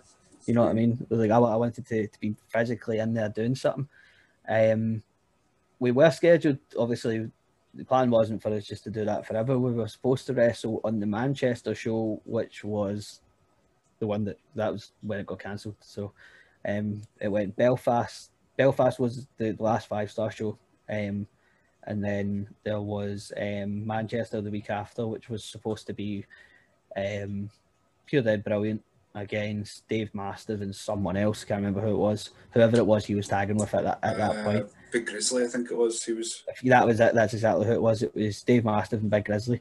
Um, for the Manchester show, and then obviously that never went ahead. So I was gutted that after drop kicking doors and being so physical backstage that I never got to actually get physical in the ring.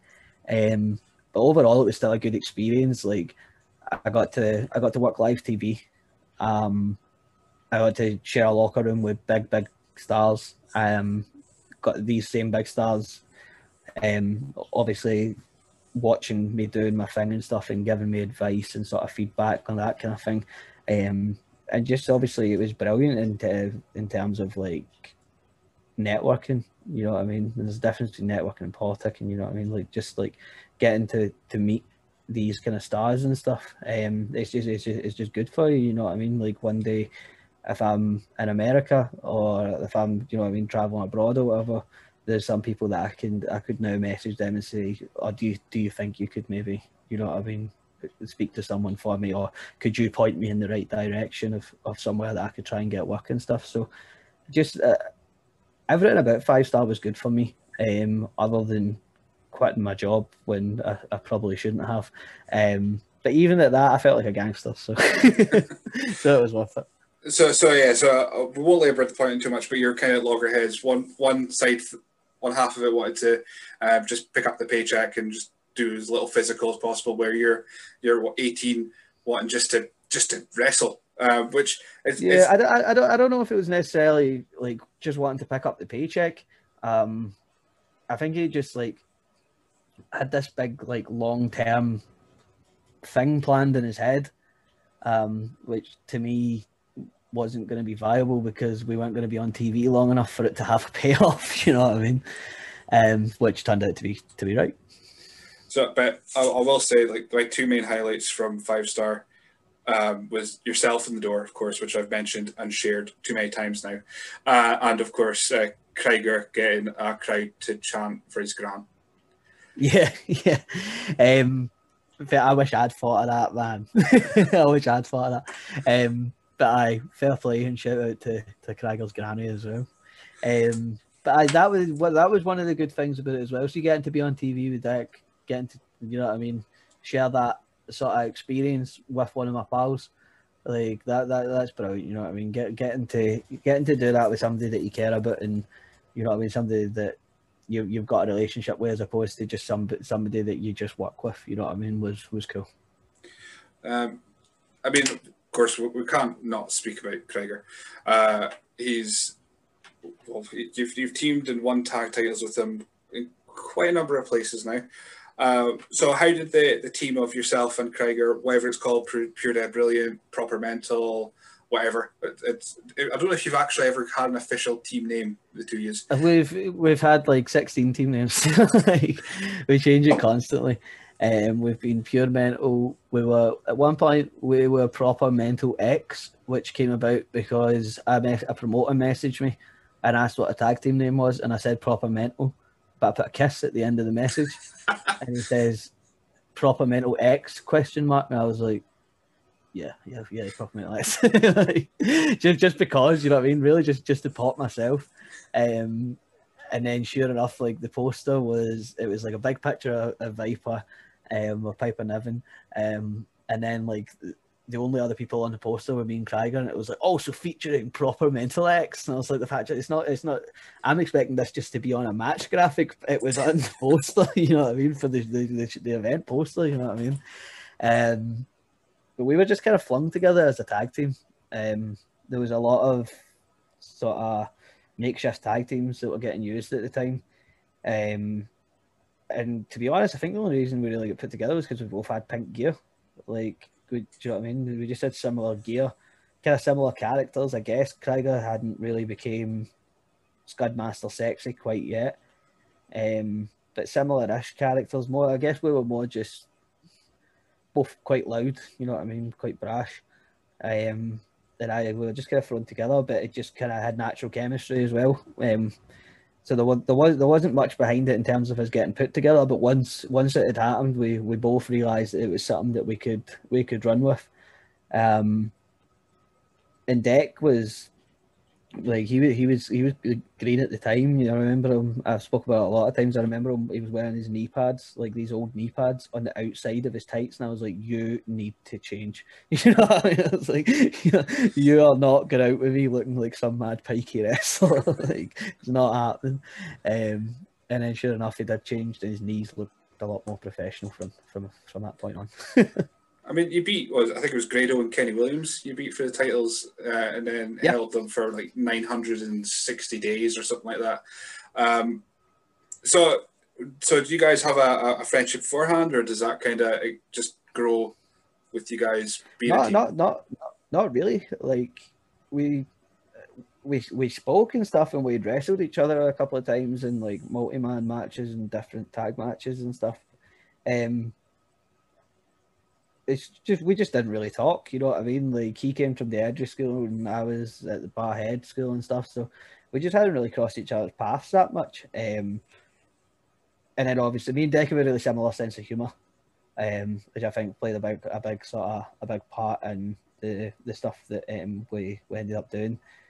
Um, obviously we eventually we started doing like the sexy dance and and all that kind of stuff. Um, just uh, it's it's it's been brilliant tagging with Dick. I remember um, the, the sexy dance came about because have you ever if you've ever seen the film Night at the Roxbury where they vogue uh, like in the car at the start. Um, I was try- basically I was trying to learn how to vogue and I couldn't do it, so I come up with a sexy dance instead. Um, yeah, I, I, have not seen that film, but yeah, the, the team, like you're saying, you're, you're, you're both loud, and I don't know whether yourself or, or, or Craig are just putting on, but you, you, come out just so confident, and whether it's uh, an act, whether you're just uh, not underneath, but it, it's just so it's like ludicrously confident when you come out in your pink gear and your uh, sexy dancing and uh, the again it's the again the extension of your mother's favorite wrestler, the grinding and and all that kind of stuff. It's just I, I think I think I think like a lot of it's just us trying to pop each other. Do you know what I mean? Um, and I've always said, and I say this when I'm training people and stuff as well, is that if having a good time is infectious. Um, and if you're enjoying yourself, and even even if even from a heel, like I think that was one of the things that helped me a lot when I was younger and starting was that people people wanted to boo me because obviously they knew that that's what you were supposed to do to the bad guy, but they wanted to get involved. They wanted to react to me because they knew I was having such a good time and they wanted to be part of it. You know what I mean? Um, and I think a lot of the stuff with me and Krieger is very similar. Like, I'm trying to make him laugh and he's trying to make me laugh. You know what I mean? And we're both laughing. We're both having a good time. We're both enjoying ourselves. And it, it's infectious. People want people want to be part of it. Then you know what I mean? People then want to see this sexy dance and they want to see the spot where Mahid gets stuck up his ass and all the rest of it. And we would always think, like, we still do. Obviously, we've got a bit more serious these days, but like we would always be like thinking of these like ridiculous comedy spots and stuff. And like I said, like me, like me getting my head stuck up his ass and all that kind of stuff. Like just because we're just we're just trying to have a good time. You know what I mean? Um, but at the same time, I do know that if, if we're going to have a good time, people are going to have one with us. I mean, I'm just I'm just remembering back when you won the tag titles at WrestleZone, I, I fell victim to, to to yourself throwing yourself on me.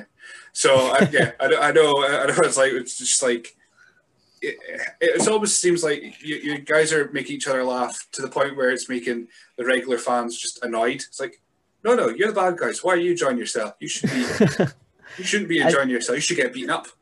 see, like the, the whole like getting like people involved, like yourself and your girlfriend as well. Like I think that's something that not a lot of people do, um, and I think it's something that a lot of people a lot of people should be trying to do, um, and that's creating moments. That's what wrestling's about. It's creating memories and creating moments. Like it doesn't it doesn't really matter if you had a five star match. You know what I mean? You can go out and have a two star match, but make everyone remember you because of because of some interaction. You know what I mean? Um, you could have a brilliant match and people won't remember it next week. You know what I mean? Because somebody else had a, a better match or somebody else had a match that was just as good and now their match was the talk of the town. You know what I mean? But um but I bet you and your girlfriend didn't ever really, really do you know what I mean? You you didn't stop talking about that time I came out and you know what I mean? Pointed at, or, or, like people remember like when I come out and I grinded on them, or remember remember that time that wrestler came out and he grinded on mum. I remember that time he squared up to dad. Do you know what I mean? Like it creates memories for people and it creates moments, and you know what I mean. Even they might not remember any of the matches, but they'll remember me because of what I've done. I've gave I made them part of the show for a, a moment or two. You know what I mean? Absolutely. Um, and it, it's good. It's good to do it. I, am in total agreement with you. That that's it, it's coming from, from a long time watching. Yeah, wrestling's about moments. I can tell you. Um, that's why when I find doing reviews the next day when I'm watching shows live, I find them difficult because I don't, I don't remember the wrestling.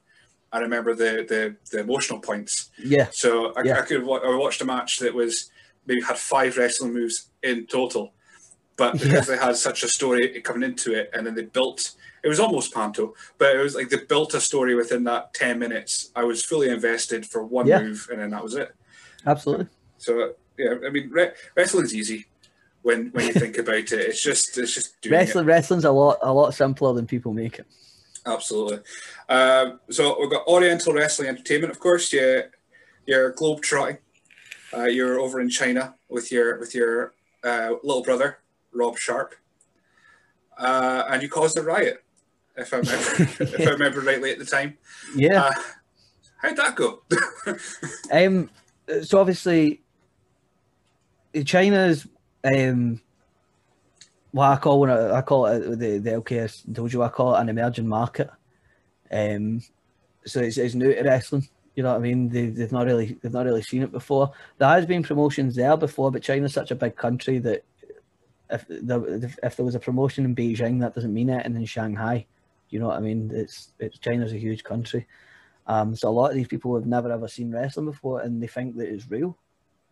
Like they they don't they don't realize that it's obviously it's a work. Um, so it was really cool in that sense because to me, it felt totally unique in the sense of like it was like going back in time to like wrestling in the seventies. You know what I mean? Like like Puerto Rico or something where wherever where people don't realize that it's a work and everyone legit hates you. Um, and like I was saying earlier, I want I want to get le- legit reactions, genuine genuine emotion from people, genuine responses, and that's what you were getting every single time. You know what I mean? Um, but they were like basically they, they thought it was real and it, it, it wasn't like we'd done like anything like super controversial or anything um, the the boys that we were feuding with, um, they they beat us, and then I jumped them with a chair, um, started beating on them with a chair, and I turned around and it was just a big Chinese dude, you just like, do you know what I mean, swinging for me, you know what I mean? And I moved and I just I felt his fist, like, do you know what I mean, like the hairs on his arms grazing my nose, you know what I mean? Like if he, he's a big dude, man, like if he'd hit me, I'd have been out, you know what I mean? Um, and there wasn't there wasn't any barriers. They just put like um like bunting like round round the round the side. Um, and then sure enough, I turned round and there was a, I swear to God, there's a, there's a, another Chinese guy and he's like midair. like, you know, as if he just jumped like, ah! he was like midair and one of security like grabbed him and like caught him. You know what I mean? And like, you know, he sort of grabbed him. Um, and the rest of the security came and like grabbed me and Rob and like, get backstage, get backstage. You know what I mean? Took us away. Um, so we were just kind of laughing about it a little bit. Do you know what I mean? Imagine he'd caught me and all the rest of it. We didn't really think there was anything much more to it than what had happened, like at, at ringside. Um, because it, it doesn't look like a big thing either. You know what I mean? Even when you watch it back and stuff, like you can see the guy, but it, you, you know I mean? it just doesn't look like much. Um, so I take my gear off and whatever, and there was like a little shop beneath the beneath the venue. So I was gonna I'm going out for a smoke, go to the shop, whatever. Um, and the bookers are no, no, no, no, no, no, no. Do you know what I mean? Like, stop making at the door, and I'm like, get out here. You know what I mean? I'm trying to need a fag. Let me out. Um, and he's like, no, no, no, no, no, no, too dangerous, too dangerous. People are outside and they're waiting for you. I'm like, what? And he was like, there's people outside. You can't go out yet. So this is at halftime, and we were on like maybe second match or something. Um, so I was like, like China, you can smoke indoors and stuff anyway, and like, so I was like, whatever, you know what I mean? I just went backstage. Um, and later on, like the show's finished. Do you know what I mean? And it, all of us are changed, and we only live like at the like at the venue and uh, our apartment was on like more or less the same street. Um, so we didn't have far to go. So we, we were all getting ready to walk home, and they're like, "No, you you can't, you guys can't leave, like because they're all still out there, like waiting on you." Kind of thing. Um, and yeah, people was basically had thought that we were these like big evil Westerners who had come in to disrespect the Chinese and whatever else. And um, yeah, they, there was an angry mob waiting outside for us. They they, they really kicked off.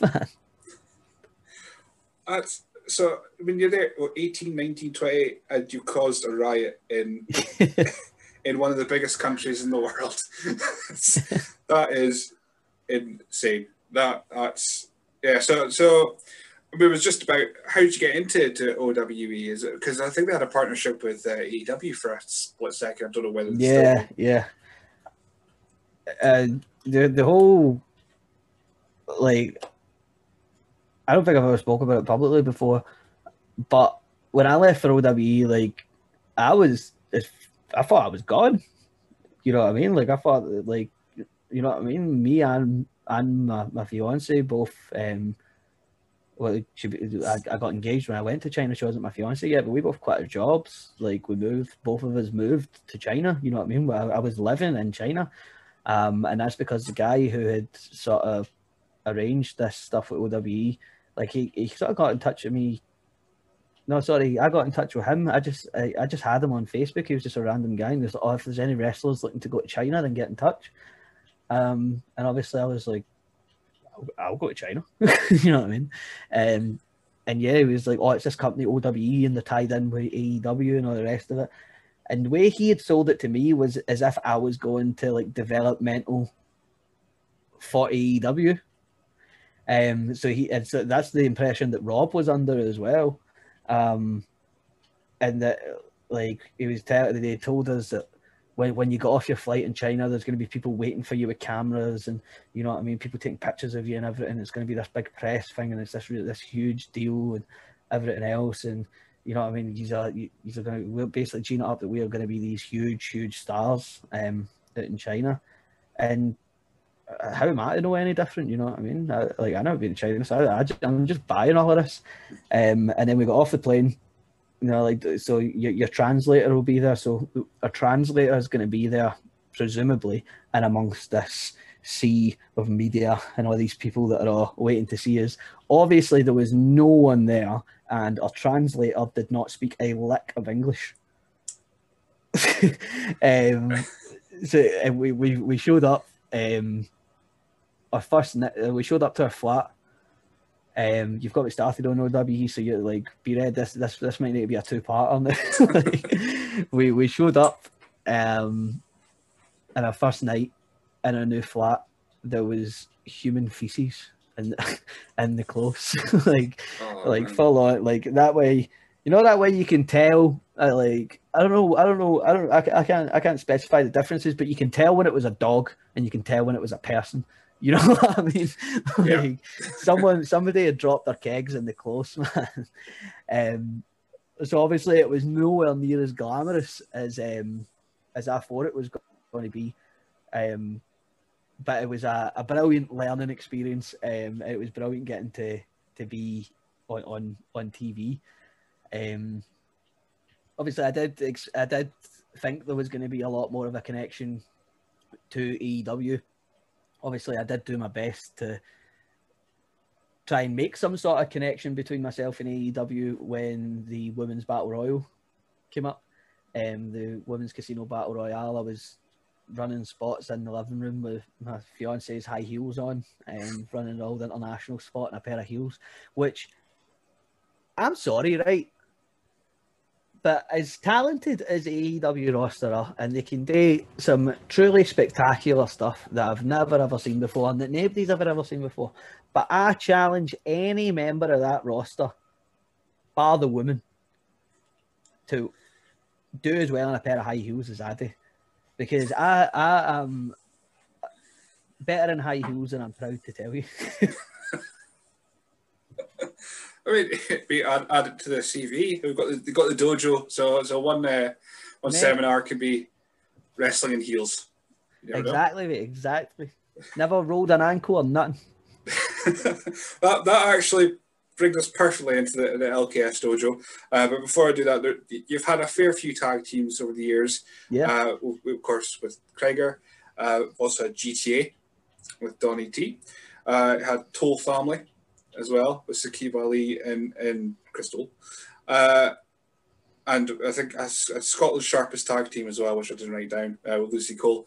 So is just tag wrestling something that you just enjoy, uh, or do you prefer singles? I think it's something that I'm good at. Um, I definitely enjoy it because in a singles match you can't tag out when you're gassed. um, but yeah, I think like it's not it's not something that I specifically was oh I'm going to get at tag wrestling. It was more something that I just sort of found myself in. Um, and again, just like I was all I was in, in a million different tag teams my entire career. I was always, you know what I mean, in with with someone at sort of various promotions. You know what I mean. Um, so when it came time to do obviously being Krieger as like a, a career tag team, um, that was obvious. Obviously, I'd, I had a lot of experience in, in, it before, and it definitely was that was a big sort of leg up um, in terms of like tag psychology and that kind of thing. Like I was already sort of very aware of that. A lot of tag teams would need to kind of find that with each other. Whereas I think me and Deck had like a natural chemistry, and I was already kind of I'd already been working a lot of tag wrestling up until that point. Um, whereas now it's like totally turned. Deck is like an amazing, amazing tag psychologist, and like I'm learning things from him. You know what I mean? Um, but yeah, well, yeah, it was it wasn't anything that I set out to do, but I'm I'm glad where I landed. Uh, and, from that, of course, all that experience, uh, you, you, said when you, you had that match uh, with Nitro Green at, at Dansk, that's you think that was your first night as the Blood Tourist. Um, so is this just the, the next evolution? What you kind of wanted to do, being the ECW fan? yeah, like, you would be the death I think guy. comedy wrestling was was very much similar to what I was saying about tag wrestling. It was just something. It was something that I was good at, and something that I found myself doing a lot. Um, but wasn't necessarily what I'd set out to do.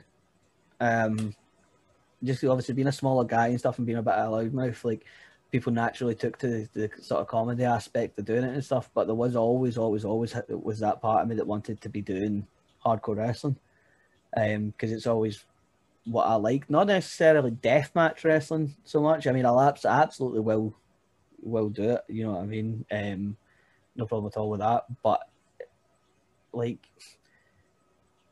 kind of brawling more was what I was into. That kind of like uh, I guess like Steve Austin would be your example of someone like that. You know what I mean? Like New Jack. You know what I mean? Just kind of wild. You know what I mean? Bit of madness.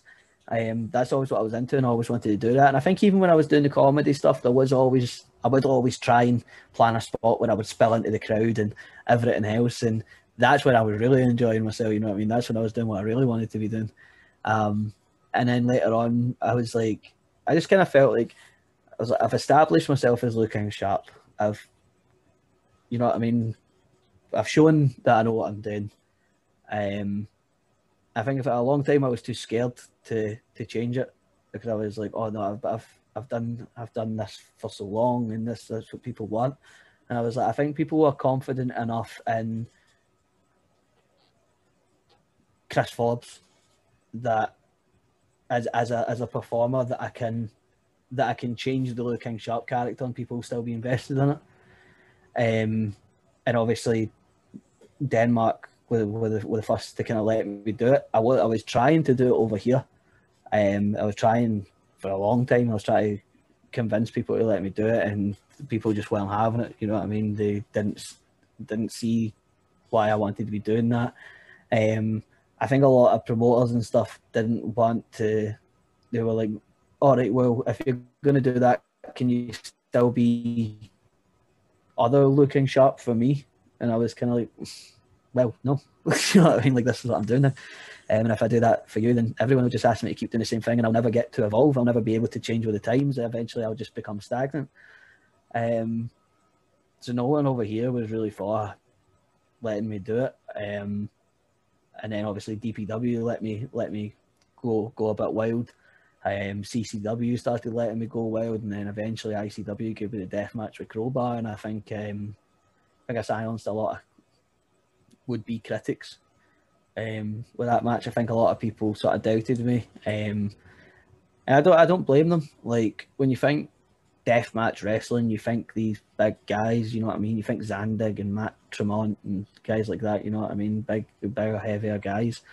Um, so I don't really fit that bill. I don't I don't look like that, but I think I I and I used the the crowbar match to show that. Um, that's exactly why I can stand out in the sort of death match scene because I'm not I'm not one of the I'm not a bigger guy. I'm not a heavy guy. You know what I mean? I am, but I'm willing to go just as wild, if not wilder, than anybody else in that in that circle. Absolutely. I mean, it also fits. I mean, when you're doing the the the original Lou King Sharp character, of course, you'd have that moment where you'd have your temper, temper tantrum, and then you'd become that wild, uh, wide-eyed, uh, just like Scrappy Doo kind of thing. Uh, so it, it's not unreasonable to think that you could do. It. I mean, Spike Dudley probably yeah. being the best example of, of kind of what uh, a deathmatch wrestler. It's not the was it not the size of the I can't remember the, phrase. Uh, it's, it's, not the size of the fight in the dog. It's the size of the dog in the fight. It's the way around. Size of the, yeah. not, the size of the dog in the fight. It's the size of the fight in the dog. Um, so it's it's always worked. The the little guy, the smaller guy, trying to uh, brawl his way through the, the bigger guys. So I don't know why it, it, took so long for folk over here to embrace it. I mean, the first time I saw you do that character here outside of ICW uh, would have been uh, Fair City. I did, I did a, a couple of matches there where you just you just came in. I think it was against Jason Reed. You came in, just battered him, yeah. and then left. and I thought, I, I think because I, I, was trying to review it, and I, I thought I've got no moves written down here because you literally came in, scrapped him, and then pinned him, and then just left. But oh, I still loved it. I don't know how nothing nothing happened. Yeah, and do business, leave. You know exactly. I, mean? I think it was like not even five minutes, and it was it was just incredible. Um, so you brought all that experience now during lockdown. You've opened up the the LKS dojo. Uh, yeah. Why? Why did you start the, the LKS dojo? Like, I I had no intentions of doing this. You know what I mean? Like, I had no plans of doing this at all. Like, I just after um, the recent sort of changes with the training schools in Scotland, um, there was a big group of guys who were sort of wondering where where to go. Um, I feel like they they just sort of left kind of drifting. Um, so I basically I'd seen a lot of wrestling schools and stuff where giving their students um, like online seminars and these kind of things. Um, obviously during lockdown where they can't be physically training, and I was just like, "Well, that's a shame for these guys because they they they don't have a training school that can offer them that now." Um, and they're just kind of left to just they they don't they don't have any wrestling until you know wrestling physically kicks off again. Um, and until then, they might just be left to, to fall out of love with the business. Um, so I was like, I want to, I want to keep these people interested. Do you know what I mean? Because I want to let them know that there is still, like, there's still people out there. Do you know what I mean? That are here to help them. You know what I mean? We're here to, to make you better and help you progress. Um, or that are, we're willing to. You know what I mean? Um, so I, I, I contacted a big group of them um, and I was like, right, okay, I'll do um, I'll do an online class. Um, no, sorry, they they'd asked for an online class um, and asked if anyone would do it, and I said I would do it. So I was like, I'll do it for you. Um, I'll do it for free. Um, you know what I mean? I'll, I'll, th- I'll think, I'll think of something. Um, and I reached out to the Danes as well because I've, I've got a big hand in sort of coaching those guys at um, at Copenhagen Championship Wrestling. Um, so I posted on that group and I was like, "Oh, how you doing? I'm doing a, um, I'm doing a class for some of the the local guys in my area. Um, if anyone wants to join, they can, kind of thing." And originally, it was just like a little group chat on Messenger, um, and then I eventually someone people were asking, you know, can can, can we add someone else into this? Like, well, one of my friends wants to join, kind of thing. Do do you mind? And you know, because you're doing it for free and whatever else. I was like, yeah, it's free. I don't mind. If someone can get use out of it, they might as well.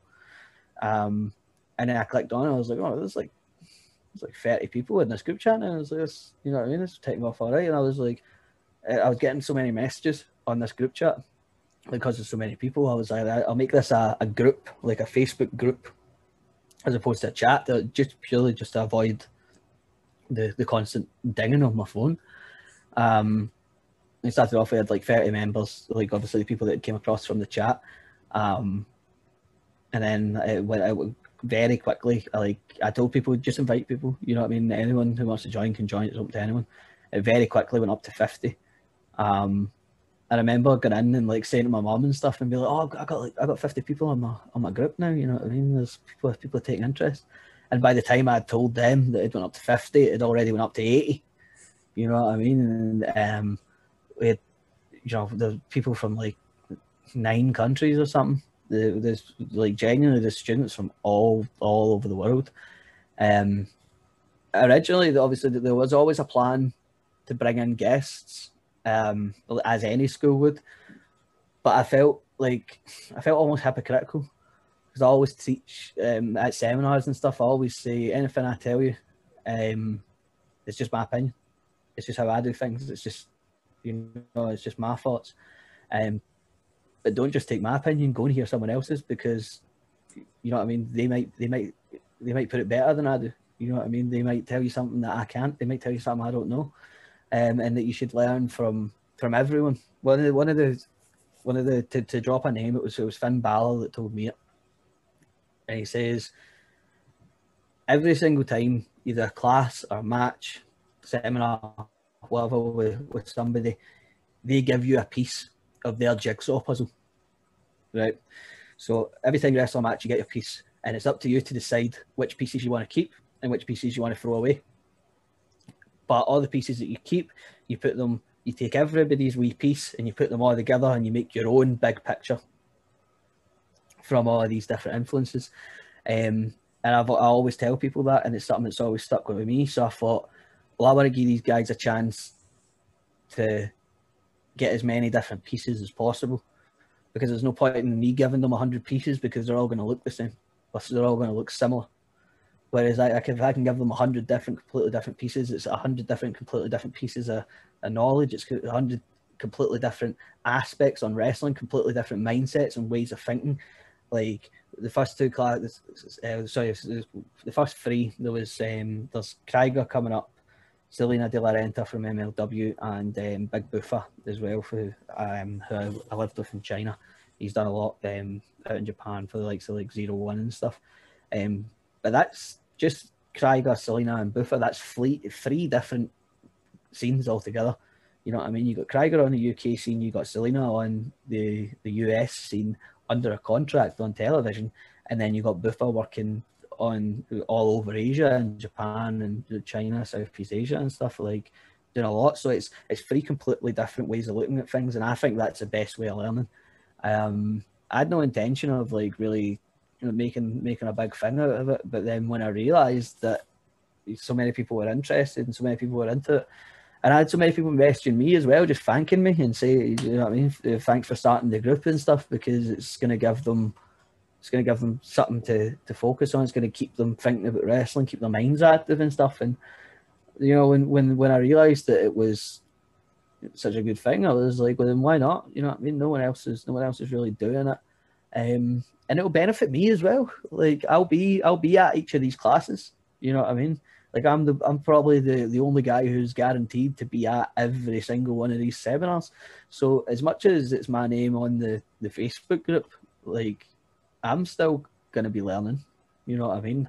I'm not like the coach. I will be a coach. Um, I'll I'll take seminars from time to time, but to be honest, like I'll take a seminar when when I if you know if I if I'm struggling to find a guest because I would rather give you someone else's point of view. You know what I mean? And give you I'll give you I'll give you my own point of view when I feel like it's needed. If I feel like I've got something that I that I need to tell you, I'll come in, I'll message you, I'll watch one of your matches, I'll I'll, I'll speak to you on the group. Um, whereas in terms of just listening to someone, listen to different people. You know what I mean? Don't just listen to me, or you're just gonna. Oh, if you only listen to me, you can only learn as much as I know. You know what I mean? If you listen to everyone, you can learn more. You can you can know more than anyone in theory. Um, I think I guess I guess my, my sort of role on the on the group is just generally trying to sort of motivate them, help out how I can. Um, again, not so much, uh, not so much a coach kind of thing. Like, um, like I made a I made a post on the group um, about dealing with anxiety um, before, you know, like if you're if you if you're dealing with some if you're feeling some anxiety before your match kind of thing, um, or dealing with failure. You know what I mean? Like maybe maybe you have had you've been on a run of bad matches, you've not been doing too great. You know what I mean? Maybe maybe you've just lost some work or something, you know what I mean, how to cope with that and how to deal with that.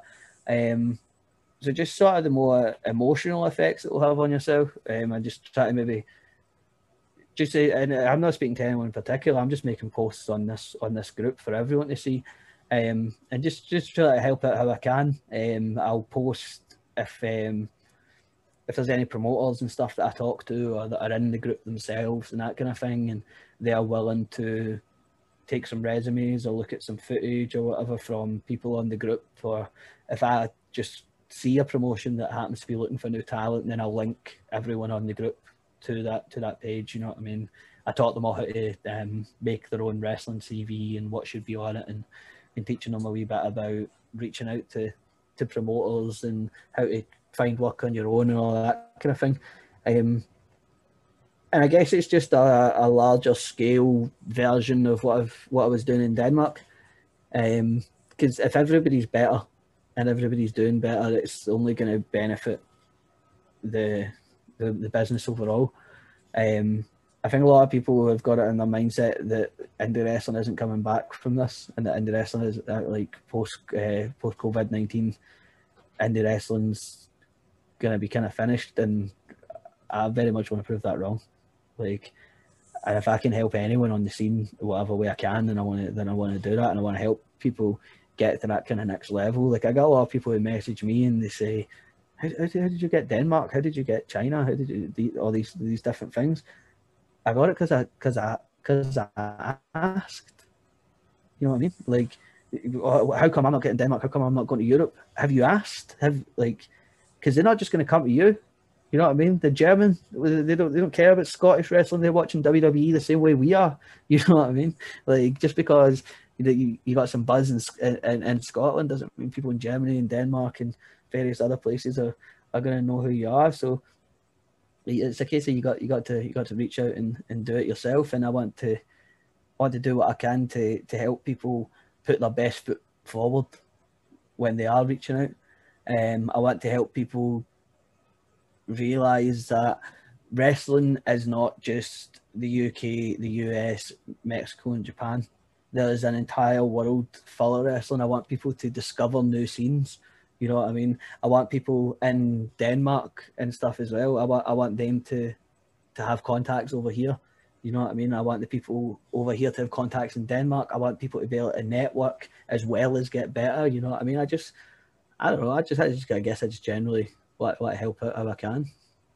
I mean, well, seven years, seven, eight years, you've built up this this network of, of contacts all over the world, um, from from Chris Silvio and and to and to to China. Uh, even it was uh, a pipe dream that sold to you, it was still an experience going to China and the possibility, the opportunity to go to AEW, possibly. Um, I mean, and you want to leave leave the the wrestling scene better than you came into it, I suppose. Because 2013, yeah. it, it, the boom was what 2015, I would say. Yeah, um, yeah, give a take. Yeah, and then it, it's hit a dip again. But um, for one, I mean, obviously COVID being the big reason why it's hit that dip because there's very little places that can or uh, or should be running at this stage, and definitely in the UK, nobody should really be running in the UK. Um, but it's just it's one of those things. But yeah, I mean, from our very brief chats after shows, and even just the odd Facebook message, Twitter message, uh, it's very clear that that you're just just passionate about wrestling. So the fact that you're Absolutely. able to kind of just circumvent it into a group that you're able to um, give other people opportunities. Because I know uh, Pro Two have have uh, sent Kurt Johansson, who you spoke to for an interview, who we've spoke to several times now as well, um, to to your seminars to to take CVs to. Uh, yeah, Kurt, Kurt, was Kurt was already attending, like um, so he was he was he was already attending the classes and stuff, um, and then Pro Two have um, have obviously gave him that kind of that kind of role within the company, and the fact that he's already on the group, it's great to to have some eyes on the on the group as well. Um, and there is there is a lot of promoters and stuff in there as well. There's off the top of my head, I think there's five Scottish promoters on there. Um, there's at least two Danish promoters, um, as well as just you know, there's I've lost track of the guys on there. It used to be that I knew everyone that was on the group. Now I now I don't know a lot of the, the people that are on there. Um, but again, the classes are open to anyone, and it's just uh, it's just a service that's there if if you want to use it, kind of thing. Absolutely, I think I'm in that group somehow. Uh, I'm in the group, so I'm hoping to to try if if because I've got that many podcasts coming up. I'm trying to to find an evening where I'm totally free because you know real life and all that to try and jump into one of these seminars. I'm really Absolutely. keen to try and get into that Krieger one, so I'm going to see what my what my schedule that day is. Because uh, again, like you've been saying, uh, just has one of those minds as well, and he's, he's become this tag team genius. Uh, Absolutely, and I, th- I think the class is like it's not just for wrestlers. Like I've, I've, I had a lot of fans reaching out to me and stuff, and it was like, oh, they, they wanted to to come to the to, to the seminars and stuff, and it was like people. I, I, it's for people who are involved in wrestling, but that that doesn't just mean wrestlers. So like we got announcers on there, we got referees, we've got wrestlers, managers. Obviously, there's um, yourself and Kurt who host like podcasts and that kind of thing. Um, and it's going to be a it's going to be a service and a facility for everybody. You know what I mean? It's going to be it's going to it's not just going to be for for wrestlers. Obviously, we've got Salina De La Renta coming in, um, who's um she has, she has a, she has a wrestler as well, but I'd say a sort of main role would be the executive producer um, for for MLW. Um, that like someone who works in that kind of role is a benefit to to anyone involved in wrestling because obviously she she can tell you exactly what these these big companies are looking for, and if you're not in a sort of a wrestling or performance role, um, so just like you, yourself, for example, um, if you're like a content creator, she's a, again she's a great person to listen to because she's an executive, the executive producer for, you know, a, a internationally broadcast television program. So in terms of creating content, she knows she knows what she's talking about. You know what I mean? Um, and I definitely do plan to get um, like more announcers and referees and that kind of thing on taking classes as well as wrestlers down the line because, like I said, um, it's, it's for everybody.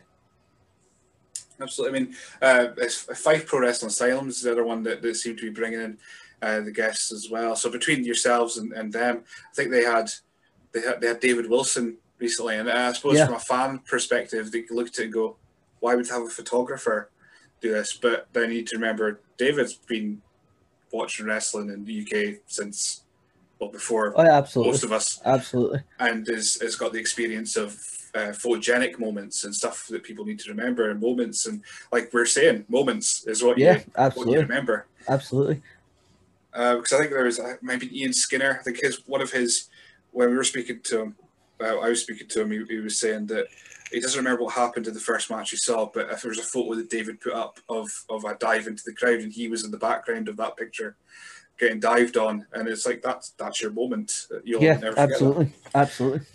Uh, so outside of of that, you also uh, you're recently announced as being one of the trainers at Respect as yeah. well. Um, it's, it's like I say, I, I, will keep going back to it, but it's just unbelievable at 23 how much experience you've you've got, how much of a network you've got, and now that I think if, if anyone else went into it and went right, I'm 23, I'm going to do a, an online seminar. This is my network, this is my dojo, kind of thing. They'd go, "Why you're too young?" And then we look through your CV. I mean, I only intended to write half a page of notes for this kind of thing, and then when I was going through your matches, I was like no, I have to speak about this. No, I have to speak about this. Oh no, I need to speak about this as well. It's just it's unbelievable, and uh, it's, it's now a family business as well, of course, because uh, I didn't write it down. Uh, if your relation, uh, is your cousin Owen Jacks. Owen, former Owen oh, Jimmy Jacks. Pierce now. He's Jimmy, Jimmy, Pierce. Pierce yes. Changed his name. Don't know why, but he did. yeah. So, so did did you kind of dra- drag him in, or did he uh, show an interest wrestling? Did you have any yeah, involvement? he was he, he, he was always into it. Um, like even when we were kids and stuff, you know what I mean. Like we would like play with like the, the like uh, wrestling action figures and stuff together, and um, yeah, he was he was he was always into it. Um, and then I lied about his age to get him into training. um, it wasn't until like years later that they they realized that James is actually three years younger than he's supposed to be. like, um, or like however young he was. Um, I know he was too young anyway. Um, because I, I vividly remember lying about his age. um, but yeah, he got he, he was younger than I was when I started, so he must have been about ten or eleven or something.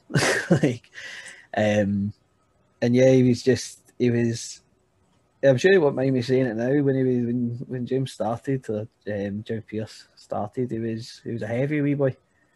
Um, he reminded me uh, Penfold for Danger Mouse. Um, he was he, he chubby cheeks and all that. Um, but he's he's fair. Come on. Um, I've always done my best to, to try and get him about and stuff where where I can, um, without making things obviously too easy for him and you know what I mean, giving him a sort of unfair advantage. But I um, I, have obviously I've got him done a bit of training with me in Denmark and stuff. Um, you know, worked a couple of matches with me down south and stuff. Um, and he's really, really came on, and he's in cracking, cracking shape now. Um, better, better shape than me, um, which isn't hard, but, but he's um, but he's he's he's in good, good shape now. Um, and yeah, I do, I, I do, I do think he's one to watch. Um, I've seen seen a lot of lot of sort of younger talent getting getting a lot of big chances on ICW and stuff. Not seen him on there yet, um, which is something that I'll certainly be be hoping to see um, in in the future because I think he I think he's definitely ready. Um, I think the term under underrated gets um, gets thrown, thrown about a lot, um, but I definitely I definitely think he's he's underrated. Um, yeah, I think if he took a wee while finding himself, you know what I mean? I think for for a long time he was just looking sharp in different gear. um, but he's definitely he's definitely coming into his own now. Um, and I definitely think he's going to be one to watch when when things get back to it. Yeah, I, do remember from the Rock and Wrestle shows when, when he was part of the, the upstarts as well, Logan Smith. But let's speak about the WWE Network then. So all this this humongous CV that you've got, you've done live TV with Five Star, um, you've, you've done I think I think OWE were on Fight at some point, Fight Network. They were on um, Fight, and they were they were on Chinese national TV as well. So that was pretty cool. So so you, have had a few eyes on you now, and now as of October last year, you're now on the WWE Network. So how what were your thoughts when you were told that the shows that you're recording? Um, obviously, when when uh, safety precautions were in place, uh, they were going to be on the WWE Network. See, I had a kind of weird experience with it because I knew that we were going on the network before anybody else, and I had to keep quiet about it for like six months, which was really really hard. Um, I don't know. I don't know what he was doing. Like, I, I guess he's uh, maybe just just hoping for the best, hoping that I've maybe been signed and not told him. Um, but my uncle, who runs Advocating Wrestling, so shout out to them, give them a, uh, a follow on Twitter and Instagram. Um, he just messaged me while while I was in China and just sent me a screenshot of, you know, like on, on the network it says like moments and you can like jump to moment kind of thing. Um, and it was this moment uh, Lou King Sharp confronts Krieger um, before the before a match or whatever. Um, it was a promo where I'm asking him to spank me with a bum bag. Um, yes. So he sent me a screenshot and, and then like of that on the network. But this was before ICW was on the network, before ICW and all that had all been announced to even be going on the network. And I was like, nah, that, that that's not right. That's that's weird. And I was like, what happens when you click it? And he was like, well, it just it goes to it's like a dead link kind of thing. Um, but it is there. So I sent it to, to Scott from ICW and I was like, tell me what is going on. you know, like, why am I on the network? like, um, and sure enough, they'd actually, they, they were using just that promo is like, um, I guess just to test like the footage. Of all the um, ones to use. Yeah, I know, I know. of, of, like of all of, of all of the stuff from ICW Progress Evolve, that was for whatever reason they decided to use um, a promo of me getting my bum bag, my, my mask stand with a bum bag, um, as the tester footage. Um, so it was it was really really hard to to keep quiet about it, especially when it took so long to come to fruition, like to to actually come good. Um, because it, I started to doubt it, and I was like, well, maybe it's not happening anymore, and I'm like, I should just upload that screenshot so people know. You know what I mean? like, um, but but yeah, it was hard to keep quiet about it. But when it when it finally came good, like you talk about talk about like a dream come true. You know what I mean? Like. I, like every, everything about it was like blowing me away. Do you know what I mean? I'm like, look, I'm, I'm, I'm on the WWE Network app. Look, you can search my name. Oh, I was suggested search. You know what I mean? Like, just all like these tiny, tiny wee things. You know what I mean? That like just blew my mind. Like, everybody, anybody tells you you don't want to be involved with WWE or don't want to work with WWE in some aspect, or if at least haven't, you know, thought about it and had that dream, you know what I mean, is lying. Like, I don't care how cool you are on the internet, you know what I mean? I don't care how many display pictures you've set to a picture of Kota Ibushi. Like, everybody, everybody, if you get into the business, the, the dream is to, you know what I mean, to, to if you get any any industry, the dream is to perform on the biggest stage that you can. You know what I mean? You get into football, you're like, oh, I can't wait to grow up and play for Greenock Morton. You know what I mean? No, you want to play for Man U. You know what I mean? Um, and that's what being on the WWE network is. It's getting to do what I love to do on the biggest possible scale, or in front of the the biggest audience that I possibly can. It's it's a it's the wrestling equivalent of Netflix essentially, like and I don't know. I guess it would be the same for an actor to score a to score a big film on Netflix, to be on a film on or a, or a series. I guess a series would be more appropriate. Um, to get a role in a series that's going to be on Netflix as an actor, you'd be thinking, well, this is brilliant because it opens me up to to so many different different people. You know what I mean? A lot of people say, especially when talking about wrestling, um, they talk about it in terms of how many households it can be viewed in. I remember when when AEW got the, the deal with ITV, everyone was talking about it was so big because ITV is available in X amount of households. You know what I mean? Um, and when previously, if you wanted to see me what I'd done on ICW, you had to subscribe to the ICW network, whereas opposed to now, whereas you can see me on the WWE network, there's a lot more people going to be seeing that, and it's it's going to be available in a lot more households. Uh, I was saying to Emily Hayden, just which blew her mind was because uh, she's her first match was like against was 30 people in the crowd or something like that. And her most recent match was potentially in front of a million people on the WWE network. And because they signed up to Peacock, they're on the same network as so you're technically will be if if they put on the ICW stuff, you'll be on the same network as The Office. You see, that's like that. That's brilliant. You know what I mean? Like I'm sitting, I'm sitting at my little brother's computers right now. You know what I mean? He's got all the Office pops, like lined up in front of me. You know what I mean? And like just to to think that I'll be on the same network as as such a a huge show. You know what I mean? Like it's wrestling. Wrestling's all about exposure. You know what I mean? You can be the best wrestler in the world, but it doesn't matter if no one knows who you are. You know what I mean? Um, I've seen that firsthand with a lot of European wrestlers and stuff. Brilliant, fantastic. No one has a clue who they are. You know what I mean? Um, and being on the WWE network has just given me uh, as much a chance as possible to to let people know who I am and what I do and what I'm all about. Absolutely. I mean, uh, well, as in seven years, you've went from yeah your first promo in a, in a what looked like a classroom to being on WWE Network. You've travelled the world literally uh, in wrestling. You faced some of the biggest names, past, present, and future, uh, in wrestling. So, I mean, if there's any lesson that anyone could take from this this podcast, this over two hour long podcast, is that that you've got to hustle, and it's that's, Absolutely. that's what you've done. Absolutely. Like, I'm five foot four. When I started it, I was eight and a half stone. You know what I mean? Like, I don't belong here. You know what I mean? Like, on paper, I shouldn't have done any of the stuff that I've done, but I've got the biggest brass neck in the world, and I'll know I know how to use it. Um, the worst if, if there's any sort of young wrestlers that are listening to this, um, first half join the dojo, um, and then second half just the worst thing they can ever tell you is no. You know what I mean? I, I reach out to hundred promoters a week, and you know how many get back to me? None. You know what I mean? I'll be lucky if I get one reply, and then that one reply will be a no. You know what I mean?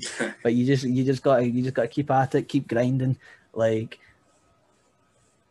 some people would spend two hours on Grand Theft Auto Online to grind up the level on their character, but wouldn't spend two hours sending out wrestling CVs. Well, when you're sending out wrestling CVs, that's essentially what you're doing. You're grinding up your character so you can get more work and level up. You know what I mean? And get better. Um, brass neck it. Worst they can say is no. And if they do, ask them again in six months and they might see yeah. Uh, so the outside of wrestling, we've got some, we do have some questions that I'll, I'll, I'll, get to, and then we'll do the social media stuff at the end. But at the moment, I'm noticing your your Instagram's filled of uh, retro wrestling video games. Yeah, yeah. So is that is that between seemingly doing everything? So uh, I think well, actually, before I do that, it, it, you're due to be in Italian Wrestling Association's Nations Cup as well, representing Scotland. Yeah. So again, was that just, just again one of your CVs went out and it came back? That's that's exact. that is exactly what happened. They put up said they're looking for wrestlers um, for the Nations Cup, and I sent them a CV. I was lucky. Um, I think what had maybe gave me an upper hand was I'd wrestled their champion and one of their other wrestlers um, in Denmark only only a few months ago, or a, a few months before um, before quarantine um, or lockdown. Sorry. Um, so that, that certainly certainly helped out there. Um, and yeah, that, that's all there really was to it. I brass necked it and I got it. Right, so that's fine. I think that's all my wrestling content done. Uh, so, so uh, video game collecting is, is, is just is that that's been your pastime outside of sending CVs? Uh, yeah, like I've always I've always been like big big into games. Um, not not just wrestling games, like just just games in general. Um, and when I was young, uh, I really liked um, James Rolfe, the Angry Video Game Nerd. So obviously he had this like huge um, Nintendo called video game collection, um, and it really made me want to get into it. So I collected, I started collecting retro consoles. So um, it started off. My mum gave me her old Super Nintendo, which is now turned into. I think I've got just about. I've got every Nintendo console, with barring the Virtual Boy um, and I, I, I genuinely, I can't. I, there's maybe one or two sort of home consoles that I'm missing now. Um, I've always been big into collecting, but my, my thing now um, is I'm trying to collect every wrestling game ever released. Um, and I'm, I'm genuinely like, I, am not far off, man. Like, the, I, the main ones I was missing were some Japanese ones. And once I realised the only reason I hadn't picked these games up before um, was because obviously I didn't think I could play them, but then I, I found out that you could use these converters and stuff. Um, so when I realised that you could do that, I just I must have spent about 150 quid just on buying a million different converters uh, so that I had access to all these games.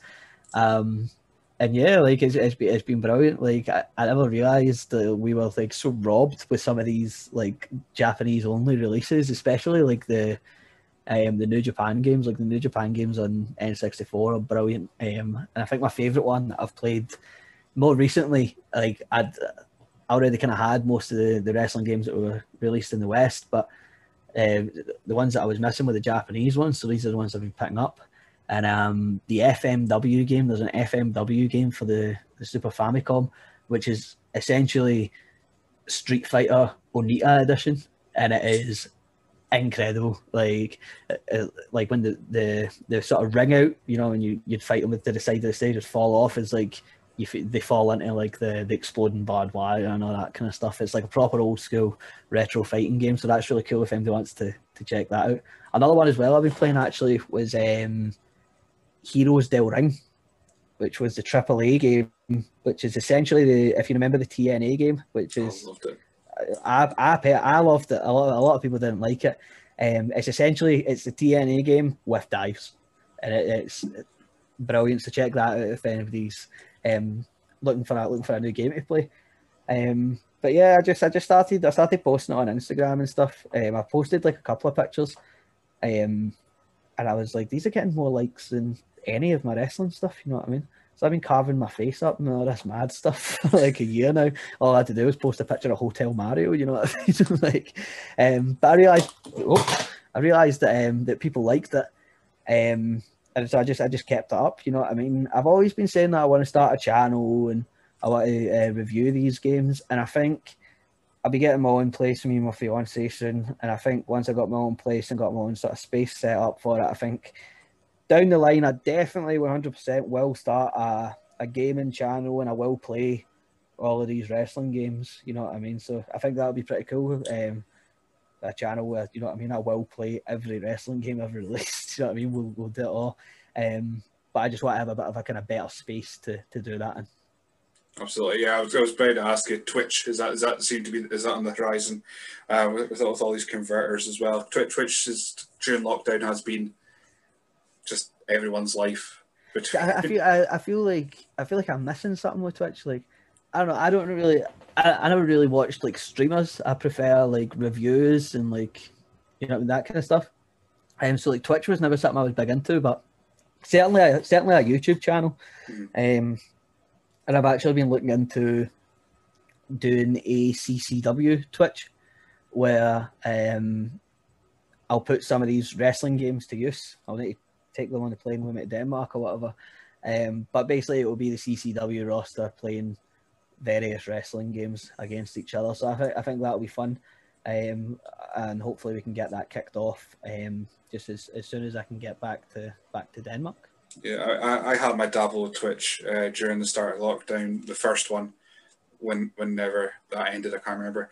But it, it came to the point where I made everyone, including yourself, because I think I end up yeah. making you in WWE games most years because there's not much to it, to be honest. Uh, you have to wear a vest though. I'm always that one, that one download is always me. uh, uh you're wearing a vest most of the time because the, the rib tattoo, I'm just like, nah, they didn't. Um, but yeah, by, by the time I, I, was getting into it, and then half of my roster that I made turned out to be wrongins, so I was like, nah, I think I'm done. Finished with it. I'll yeah. start a podcast instead. That, that's, that, that, that's how a, a, lot of promotions felt. I know I wasn't losing money out of it. yeah, yeah. Right. So before we move on to the fan questions, what's your favorite dinosaur?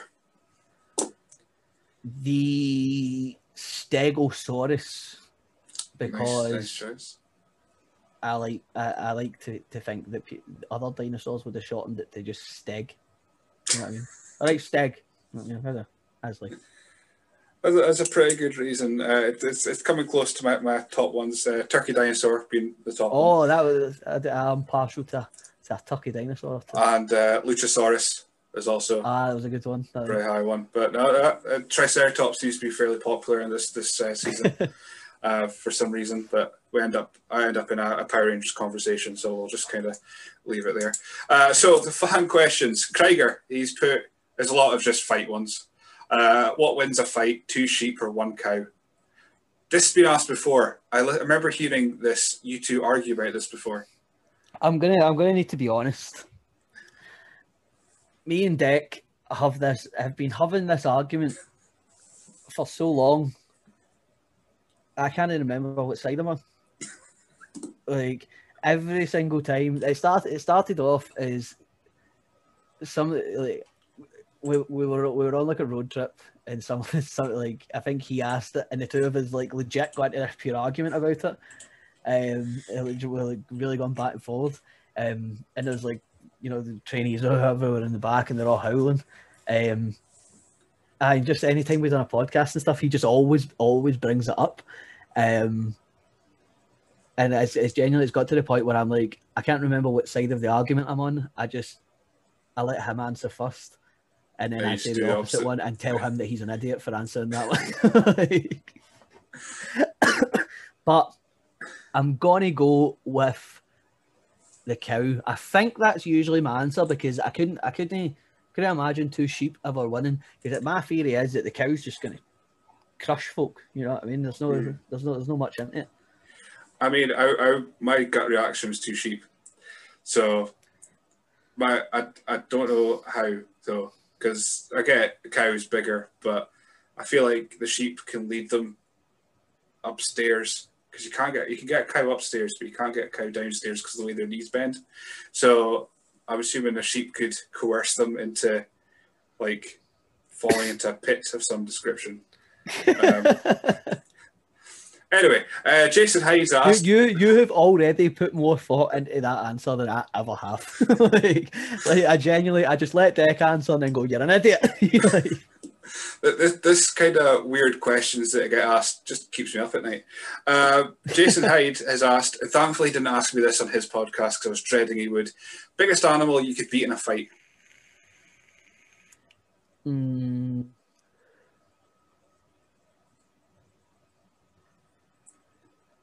A blue whale. Would you fight it on land? Yes. What I would do? No, I'd start in the sea. I'd start in the sea and I'd antagonize it, lead it to the beach, where it would then become beached.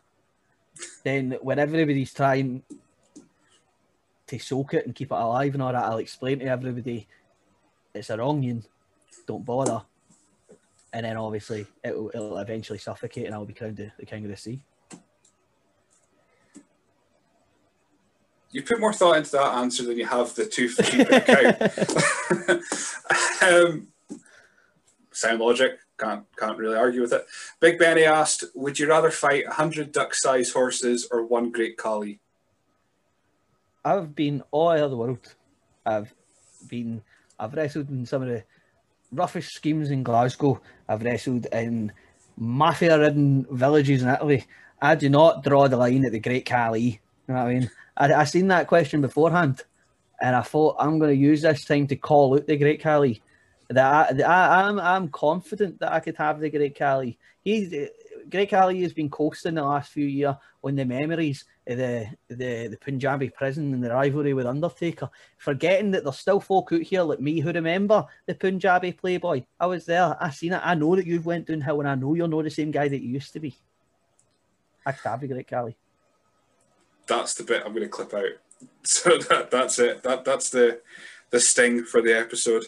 Um, I can I can see it now. Uh, the, I thought I'd said something offensive there, and I was like, "What?" no, no, no, no. That's that's the that's the bit I'm using.